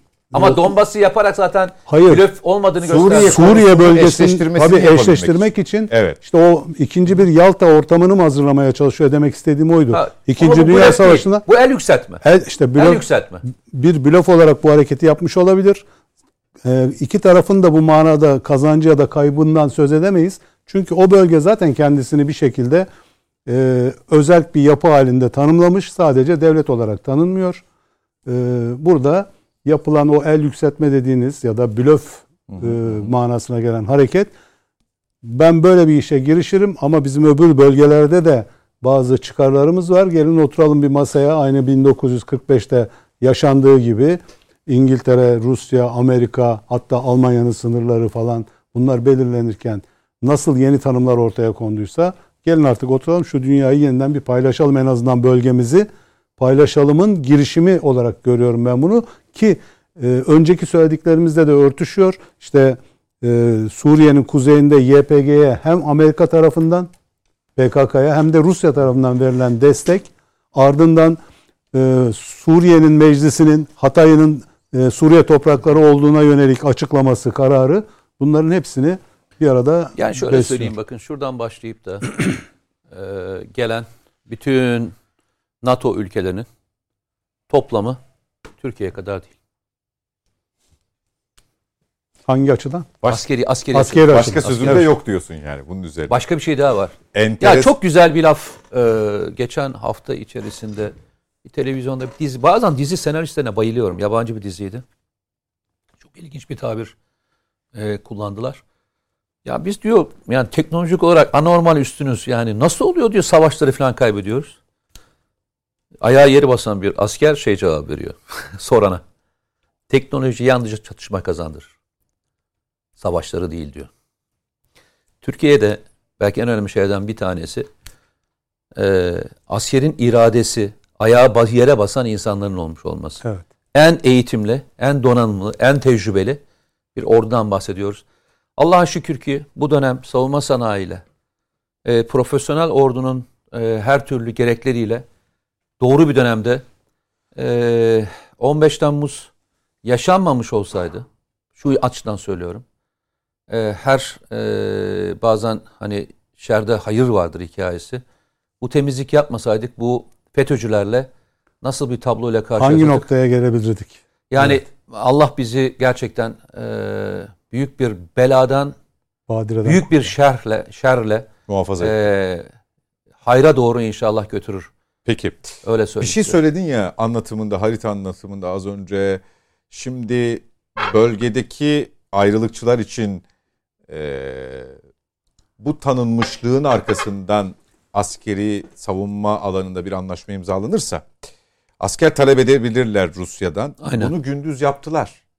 Hayır talep ettiler ama daha Şöyle. o zaman anlaşma imzalamamıştı. resmi değildi. Tabii. E, niye talep ettiler? İşte 100 ateşkes ihlalini öne sürdüler. E, burada da zannediyorum bunun bir hazırlığı niteliğinde bir şey vardı. Yani zaten Gündüz oldu bunlar biliyorsun. Yani Zaten Donbas bölgesinde yaşanan süreci konuşurken Nedim de e, geçen gün e, tam gerginlikle ortasında beraberdik televizyon programında. Israrla ben şunu söyledim. İstihbarat savaşlarının gereklerini oluşturacağı tek yer Ukrayna sahasında Donbas bölgesi. İki tarafta kendisinin haklılığını Donbas bölgesinde yaşayacak, yaşanacak istihbarat savaşlarıyla yapacaklar demiştik. Herkes kendisi tarafından yapıyor. E, Batı Rusya'yı suçlamak için istihbarat savaşlarını, e, Rusya Batı'yı suçlamak için Donbas bölgesinde istihbarat savaşlarını Evet, yapıyor. biz bitirelim yavaş burada yavaş. bir, bir şey Nedim. Şener hoş geldiniz. Ben buradayım. Söz ben buradayım. vermediniz. Şimdi Yalta konferansı yaptınız ya o yüzden ben de müdahale etmeyeyim sizin Estağfurullah. rahatınızı bozmayayım. Estağfurullah. Bir İngiltere'nin Serhat Bey. açıklamasını okuyarak size son sözü vermiş olayım. Rusya diyaloğu değil çatışmayı seçti. İngiltere Dışişleri Bakanlığı'nın açıklaması. Minsk süreci, e, Minsk süreci bitti. Diplomasi bitti diyor İngiltere. E, Zaten projenin arkasında İngiltere olduğu için Evet. görünmeyen ortak şey olarak e, bunun demesi doğal. Çünkü e, Ru- hatırlarsanız e, İngiltere'nin Savunma Bakanlığı dahiyane bir e, yayıncılık yaparak yayıncılık diyorum çünkü Twitter sayfasından Rusya'nın Ukrayna'yı e, kuşatma ve işgal planını dünyaya duyurdu hatırlayacaksınız geçen hafta Ha sonunda. Twitter üzerinden duyuyordu. Twitter'dan böyle dedi ki Rusya şuradan girecek burada gir- girecek. Amerika Başkanı daha biz Cuma günü Evet, yayında aynı şekilde yaptı. Şu Peki, gün saldıracak, saldıracak, şu saatte. çok istihbaratımız var dedi. Hepsi çöp. Amerikan medyası, Amerikan politikası, İngiliz politikası tamamen çöp olmuş. Dinamikler bak hani öyle atmasyon tutmasyonla olmuyormuş bu işler. Yani gerçekçi okumak lazım. Hani Rusya'yı tanımadan bu olayın bütününü çözmek pek bir anlamlı değil. Rusya çok son derece serin kanlı, kendine yaklaşan tehdide karşı son derece emin adımlar atıyor. Şimdi eğer dediğin gibi mesela Avrupa Birliği temsilcisi yaptırımlarla işte biz Ukrayna'nın karşısındayız. Hadi deyin ki askeri olarak müdahale ediyoruz deyin bakalım edebiliyor musunuz? Öyle bir şey yok şu anda. Yani Zelenski ne kadar Ya ben istese de söyleyeyim. böyle bir Donbas, şey yok. Donbas Kaybedeni Ukrayna. Ukrayna'nın yani çok e, diğer topraklarını almaya kalkarsa ne yapacaklar? Rusya değil, Donbas bölgesi. ya mesele ne biliyor musun? Bak bu dünyaya Soru şöyle örnek olması tehdit, lazım. Tehdit görecek kendine değil mi? Onu söylüyorsun. Donbas İç diğer savaş- yarın sabahtan Tabii, itibaren. Donbas bölgesinde harekata başlayan Ha e, içeride Donbas'ın tabii içinde. ki. Tamam. Donbas'tan iç, Ukrayna dışarı- yanlılarıyla şeyi söylüyorsun. Ru- yani Tamam. Rus yanlıları Rus yarın yanlıları. sabahleyin sınırlarını geçmek için hamle yaparsa e, kimle çatışmış olacaklar? İç savaş. Yani ortada daha Rusya yok. İlhak etmedi. Şu anda bağımsızlığını ilan etti. Bağımsız Ve olan tanıdı. bir devletle Ukrayna savaşıyor olacak. Ama aynı şey Suriye'de yaşandığı gibi yaşanabilir. Nasıl ki Beşar Esad Suriye'yi davet etti, şey Rusya'yı davet etti ya çok Suriye'ye. Yani- Şimdi Donbas bölgesinden de Rusya'ya gel beni koru talebi gelebilir her an. Ee, buna da kayıtsız kalamaz. e, uzun süreli e, bir süreç. E, o yüzden e, başkanım size de biz hani e, ne diyeyim mecliste görelim. E, meclise girin 2023'te. E, Zaten bu e, bu ilkelerinizle, bu vatanseverliğinizle, ulusal bakışınızla lütfen mecliste olun bir, sizde. bir, bir genel çıkarım. Hani dedi ya Türkiye için şeyler hepsi bunlar konuşulacak. Çok güzel detaylandırılacak. Ee, ama şunu unutmamak lazım. Mesela Sovyetler Birliği döneminde de Türkiye'nin Sovyetler Birliği olduğu tarihte Amerika ile bir Amerika NATO üyesi olma, e, Türkiye bir NATO üyesi olmasına rağmen bir denge politikası içinde buna e, Cumhuriyet Halk Partisi o zamanki yönetimleri de dahil olmak üzere hani İsmet İnönü'nün bile bir dünya kurulur Türkiye. Adnan yerini Menderes alır. de Menderes'in. Dolayısıyla birçok açıdan değerlendireceğiz. Yeni kuşaklara o soğuk savaş dönemi dinamikleri tekrar bir e, hatırlama şansı verecek. Ama buradan çıkacak bir yegane sonuç şu. Amerika'nın ipiyle kuyuya inerseniz Ukrayna'nın düştüğü yere düşersiniz. O yüzden Türkiye o hatayı Suriye'de yaptı mesela. Amerika'nın ipiyle Suriye'ye girdi. Zar zor işte içimizdeki FETÖ'cüleri temizleyerek ancak bir noktada kendimizi kurtarabildik. Dolayısıyla bu bu bölgede Amerika'nın oynayacağı herhangi bir oyuna Türk yönetimi, şu andaki Türkiye Cumhuriyeti yönetimi en çok buna dikkat etmesi lazım. Yani ben hep şunu söylüyorum. Rusya bize hani tarihsel olarak bir şey e, ne diyelim karşıt düşman falan diyelim. Hatta şimdi Putin bile örne- örnek verdi. Ama bize bakın o tarihsel düşmanlarımızdan değil. Bize bütün saldırılar NATO müttefiki dostlarımızdan geldi. Amerika'dan geldi. Fransa'dan geldi.